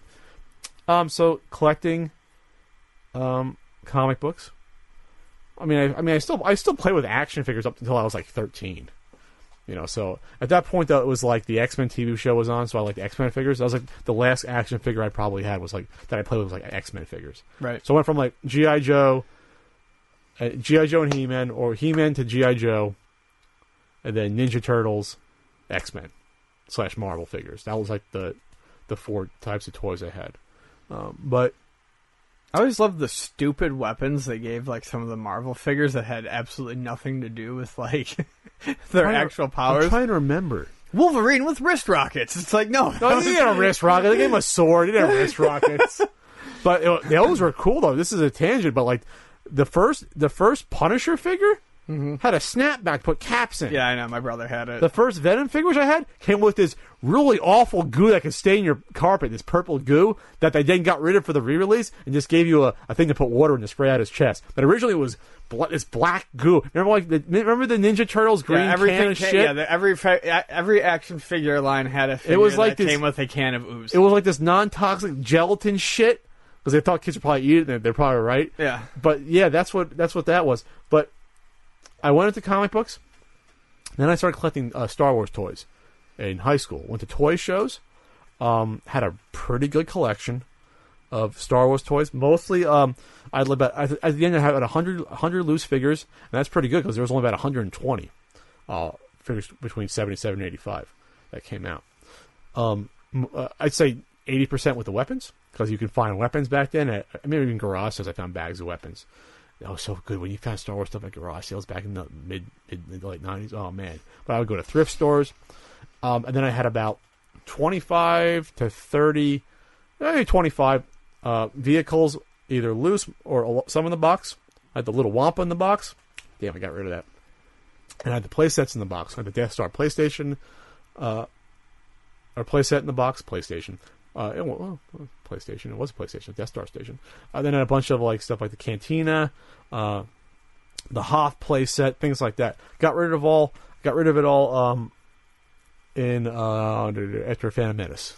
That's when I got rid of them, and I, and I even had a few carded figures. So that was my uh, my hobbies. For me, um, I mean, I never really stopped playing games, but there was a period where it slowed down. Um, I think what kind of overtook games, not replaced them, but there's two things that I, uh, you know, maybe three. One, I read obsessively. Um, I shit, read too. shit, I wish I could read the way I used to. I mean, we're talking, uh, we're talking a couple books a week, and we're not talking small ones. We're talking, you know, fairly large books. I would just read constantly. Um, I got really into music in terms of uh, that was when I started DJing. I was 14 or 15, um, and I started getting into some music production. Um, and the other one that was big for me was uh, computer programming. Um, I don't really know a lick of code these days, but uh, back then, um, I fucking loved it. And I started with like basic, and then moved on to C, C++. Uh, I even dabbled in weird shit just to dabble in it, like Turbo Pascal, uh, just because it was interesting to me. Um, I actually really miss programming, but I don't have the time, or honestly, I don't think I have, I have the concentration right now to sit down and dedicate myself to, to learning anything again. Which is a shame because it was something that I loved a lot from my youth. I didn't stop doing it because I didn't like it. Well, kind of. I stopped going to college for it because I didn't want that to be my career. But uh, yeah, I just lost. I kind of lost the ability and the time. So maybe someday. I, I know a little. I know Q Basic a little bit. I remember Q Basic. Yeah, keep I. I can do a choose your own adventure game. And text Pat Eames choose your own adventure text game. This is from Papa Ken Media, and my computer screen turned off. Do you think it's feasible for small YouTubers with full time jobs to rise to relevancy on YouTube today? Well, anything's possible, but it's um, it gets harder and harder as more and more people go on YouTube. I mean, it's just a numbers game. It's not like it was five years ago or six years ago, where there's a lot less people with the equipment or know-how to upload to make to make the videos and upload them. Because now anyone with a cell phone can shoot better videos than what I was shooting when I started out on my you know DV camera back in 2008. Um, and it's easy to edit. There's there's open source software. You can edit on your phone. There's like a YouTube app you can do it. So anyone could do it, even Ian. Um, so that makes it tougher. The full time job thing, I'm not sure. If, eh, I'm not sure that has much to do with it because there's even people with great. I'll bring up our, our pal the show, Grade A Under A, has a full time job, and he puts out one video a week. They're funny as hell, and he's huge. He's blowing up. It's a matter of putting out good content and having the dedication to just set aside the time to do one, like like he Yeah. does one video a week. He does very particular, like it's style content though. It's like Yes. he's the only one doing that sort of content.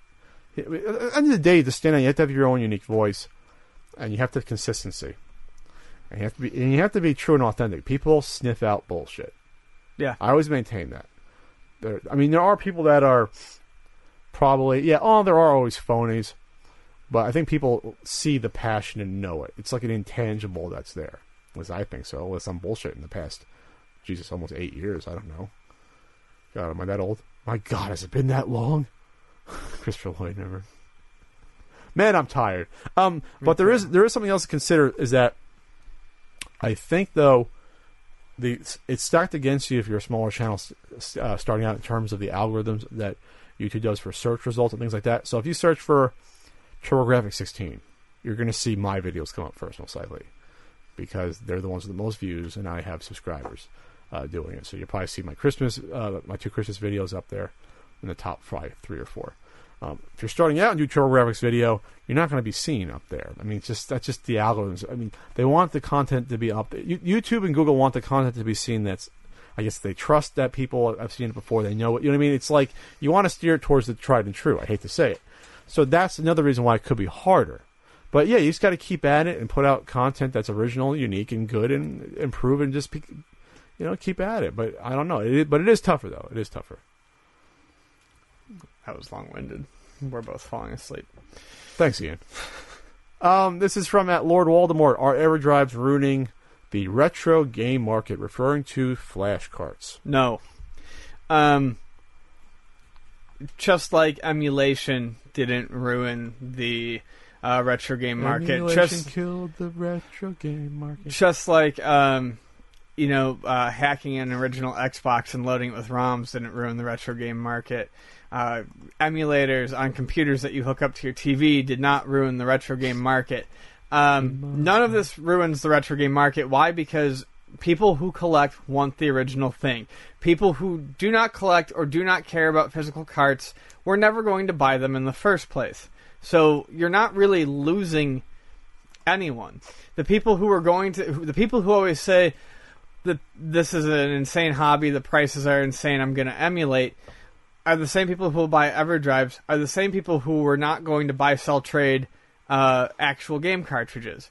Um, and if you're not talking monetary value, I still don't think it ruins the retro game um, community in any way. In No. fact, it would foster discussion because more people would have played games that are hard to get. I, I maintain that people, at least in my experience, people that go for something like flash carts or EverDrives have already been in the hobby for a while. Uh, it's very rare where I find someone that says, "Yeah, you know what? I want I want to get into. I had a Nintendo as a kid. I want to get a Nintendo and, and get a flash cart." Right. because they don't know all the games that are out there. They haven't discovered them. They want to go and rediscover the system they had as a kid and get those five to ten games they had as a kid and go from there.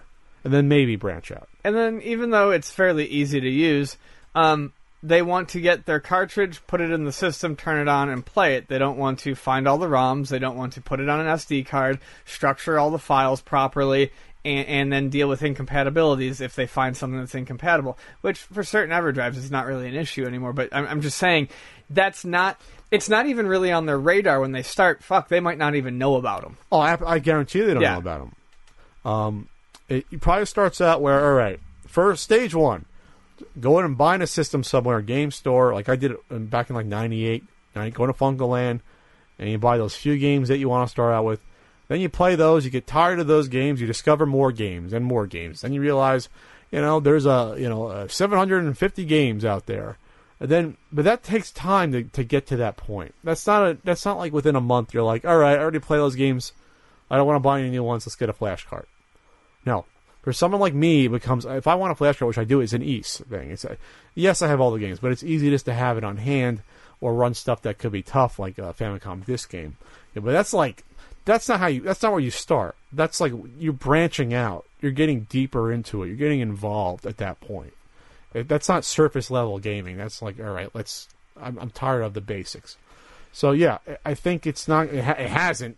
So I mean, I don't know if that question is asking if it will or not, but obviously it hasn't because the game prices keep going up and up. All right, Ian. All right, this isn't a question, but uh, Cinemassacre has reached two million subs, so congratulations. I just want to thank my pal James for two million subs. I don't know. Uh, you know, I- I- E- uh, Ian, uh, James is an OG of YouTube. I mean, hell, he was making his videos and wasn't even posted on YouTube. Mike Matei was. And congrats to Mike as well. Mike actually runs the the Cinemassacre channel. Um, James James works hard at what he does. Uh, he's very uh, passionate about what- he does. I've seen him. He gets just as pissed as, as me when something fucks up when we're filming, and that's how I know he's impassioned about it. when I got to calm down about something when we were filming last time, like I would be just as pissed as you. Like you know, I get really pissed when something goes wrong sometimes. No, I have no idea. Like you're, you're that's how he gets, and that's how you know he cares about what he's doing. Right. I mean, and he has integrity with what he do- doesn't. He never did, um, you know, just top ten videos or you know what I mean. Like he never just did uh, uh, I clickbaity stuff. It was always the the AVGN content. Like I- like I said, he was doing that for like a year and a half, almost two years, two a fucking month for game trailers, two a month is insane. It is. Um, he's done 150 AVGN episodes. The man's earned his. Oh, he only goes puts them out once every three months. James Mike, what do you want the guy to do? He's been doing it for ten fucking years. How much more is there for him to do? I mean, honestly, he's done it. He- they're still Uh, funny though. Well, they're, still, funny. but I'm just saying, like in terms of AVGN, it's like people who complain about that. Uh, why? I mean, what more do you are you expecting? They want, he wa- wants to be like the Three Stooges and do it for like 25 years. And it's Right. like, well, you know, we'll see what happens. Um, so it's, it's an accomplishment to do that, to work that hard. Um, and plus, like I said, he never, I don't think he ever took the easy path. He always, he always stuck with it. And so, congrats, James, at 2 million subs. I'll see you at too many games and, you know, we'll hang out and hopefully you don't, you don't get lost again trying to find us for dinner. Like, like For a shitty burger. God, that was they closed shit- down. Oh, Last time I talked to James, that place they went to, what the hell is that place called? Max and Irma's. Max and Irma's. It's they a clo- chain. It's a chain. They closed down. Their food was not that good. I felt so bad. That was Sounds so miserable. Making the poor guy drive that far for a crap burger. I mean, we had fun though. Sure, he did. Not as good as the fish tacos we had years back. What are you going to do? All right, at SJ Webster Art. Sellers don't don't seem to know the difference between sought after and rare. Care to educate them, Ian? Um, I mean, some sellers don't, but I also think this is a this is something that you can flip on customers too. It's, it, it goes both ways. Um, sought after would be, in my opinion, and I use it all the goddamn time because it's just a perfect example. Would be a game like Contra. It's not rare. There are plenty of copies of Contra out there. However, it's incredibly sought after, so it raises the price. It also lessens the potential for someone to sell it back, which creates a scarcity in the market. Not rarity. Yeah, people like to argue that that they're the same. Do you remember that? I don't know if you remember that. Um, I don't remember. Uh, Two two minutes ago, I'm tired. that's fine. Um, so it creates scarcity. So that's why games that aren't technically rare can go for higher prices. Now, there's certainly a ceiling, and they probably shouldn't go much higher than a certain price. Sure. But yeah, um, certain things are, are becoming harder to find. Um, you you can laugh, uh, and, and it hasn't increased the the value. Um, but uh, Super Mario Duck Hunt cartridges are not nearly as readily available as they were uh, five, ten years ago. I I, I've say, I say this frequently too. Um, when I started, we had sixty of them, and we would always keep it at around fifty to sixty through trade-ins. Now I'm lucky if I can keep ten in stock. Um, Rarity obviously is just simply a rare game. Little Samson. That is something that's going to go for a considerably higher amount than something that is sought after, and it's because there's limited supply. I mean, I don't really know what else I can say there, other than a sought after game definitely has the right to be expensive as its popularity increases, but it's never going to reach the price of something that's truly hard to find. We said something about customers use it too. Well, I'm just saying, like, customers don't understand why something that they perceive to be common would be expensive. Well, they don't they don't know basic supply and demand economics. Yes.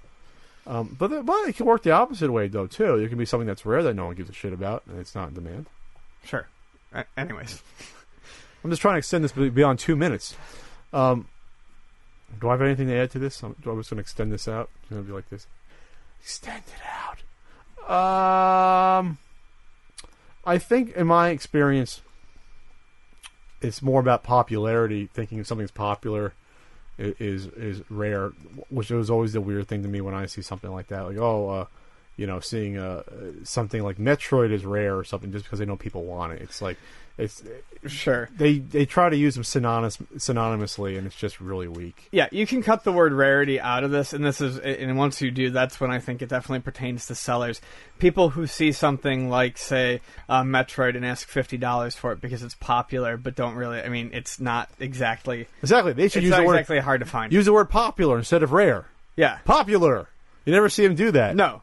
that, that makes all the sense in the world. I just helped you out, sellers. You see how nice I am. I don't hate you all. I just don't like some of you. Uh, okay, this is for Ian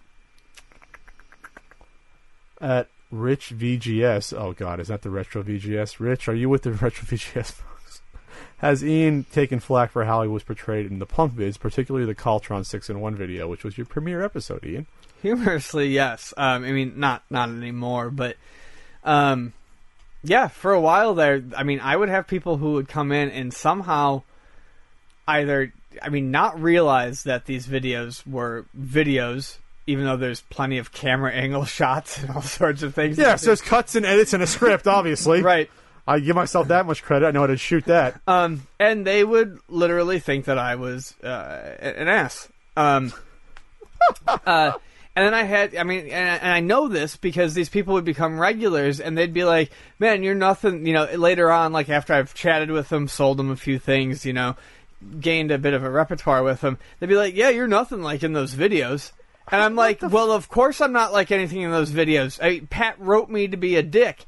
And yeah, I mean, I'm, I'm, a, I'm a, I, I, I use what I had to work with. you, you wrote to my talents, but um, I mean, in real life, and, and, and lots of people who see me in the store will say this: I'm not nearly as cynical or worked up as I am, even on the podcast.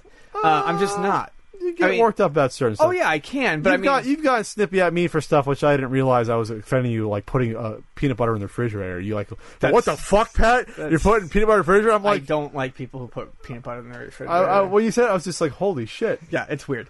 Um, anyways, uh, yeah. So I mean, yes, I did get flack for it. Uh, has that toned down? Yes, but it did blow my mind how many people could not separate the me that was acting. I'm horrible at acting in a Pat video from the real life person behind the counter. Well, you haven't been in one in a while, Ian. I Good. The last one was the cameo last year. Uh, I the Christmas hate video. acting. I never want to But do you're it good again. at you're good at it though. No. You guys let us know in the comments if you want to see Ian in They're going to tell you no. Because in the because in the continuity, he's still at the game store, but no longer with Avgra, the online video game uh, reviewer association. Just say no, guys. Which that storyline went, went absolutely nowhere. But but, uh, but Ian was always Ian's always good. Ian and Frank are a good team, and uh, you know I enjoyed that fifth anniversary video. You know you guys are both bitching like. That was the fucking. you guys worst. were. I wanted to kill both. I wanted you. to kill you. You guys were bitching within a half hour at me. You know that was just That was elaborate. All right. yes, but but it was for my fifth anniversary, and you know, you, you do me a favor now and then. Oh, I might ask you a favor to, to film uh, something this summer with me. I just use the camera. All right. You're you, you're a pretty good cameraman. You're pretty good. You're not that. You know how to frame a shot. You know, I'll give you that. We'll see about it. I, you can be you can be a boom mic. I can picture you being a really awesome boom mic operator. Let it go. gear on with Let it go. Let it go. Okay. Talk. We'll cross that bridge when we come to it.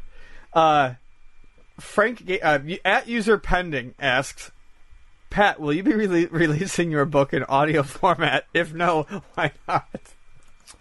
Well, it's interesting that you talk about Ultimate Nintendo Guide to the NES Library, 1985, 1995, still available for pre-order. Um, yeah, that would be fantastic. To just rattle off 760 games in a row.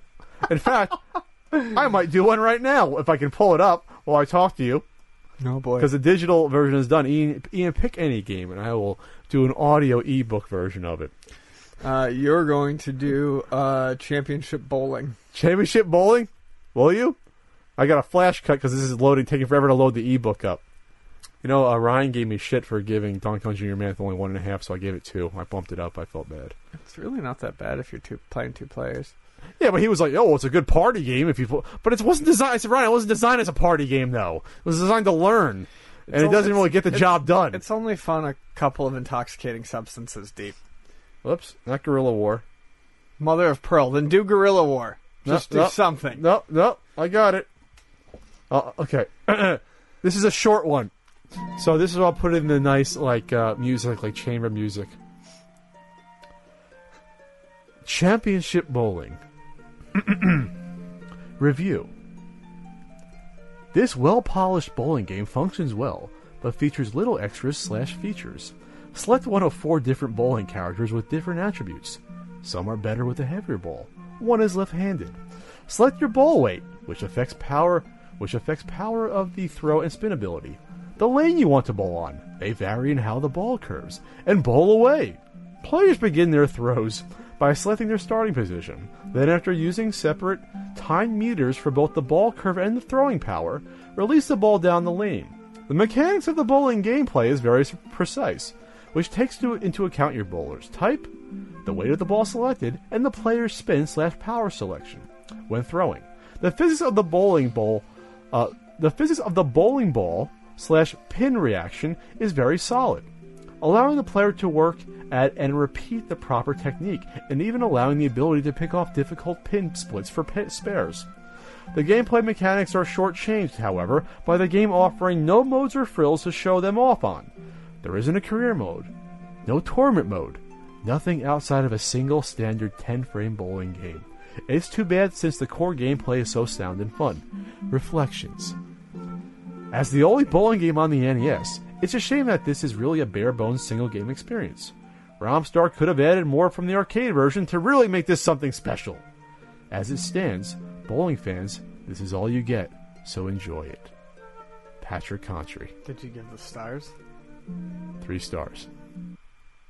All right. and that's why there's no audio version of it. Yep. yeah. And that does it for the CU podcast. Uh, for uh, Tuesday, uh, March 8th, 2016. We have a Patreon, patreon.com slash pixel sickle for the podcast. You can watch the entire thing in video form, warts, warts and all. Um, I got a Patreon. I got a book that I just talked about. I'm tired as hell. We're going to go. Any last words? I love you all. Hopefully you guys don't hate me uh, after the next po- this next podcast videos. But then again, like I said, I don't give a damn about my bad reputation. Bye.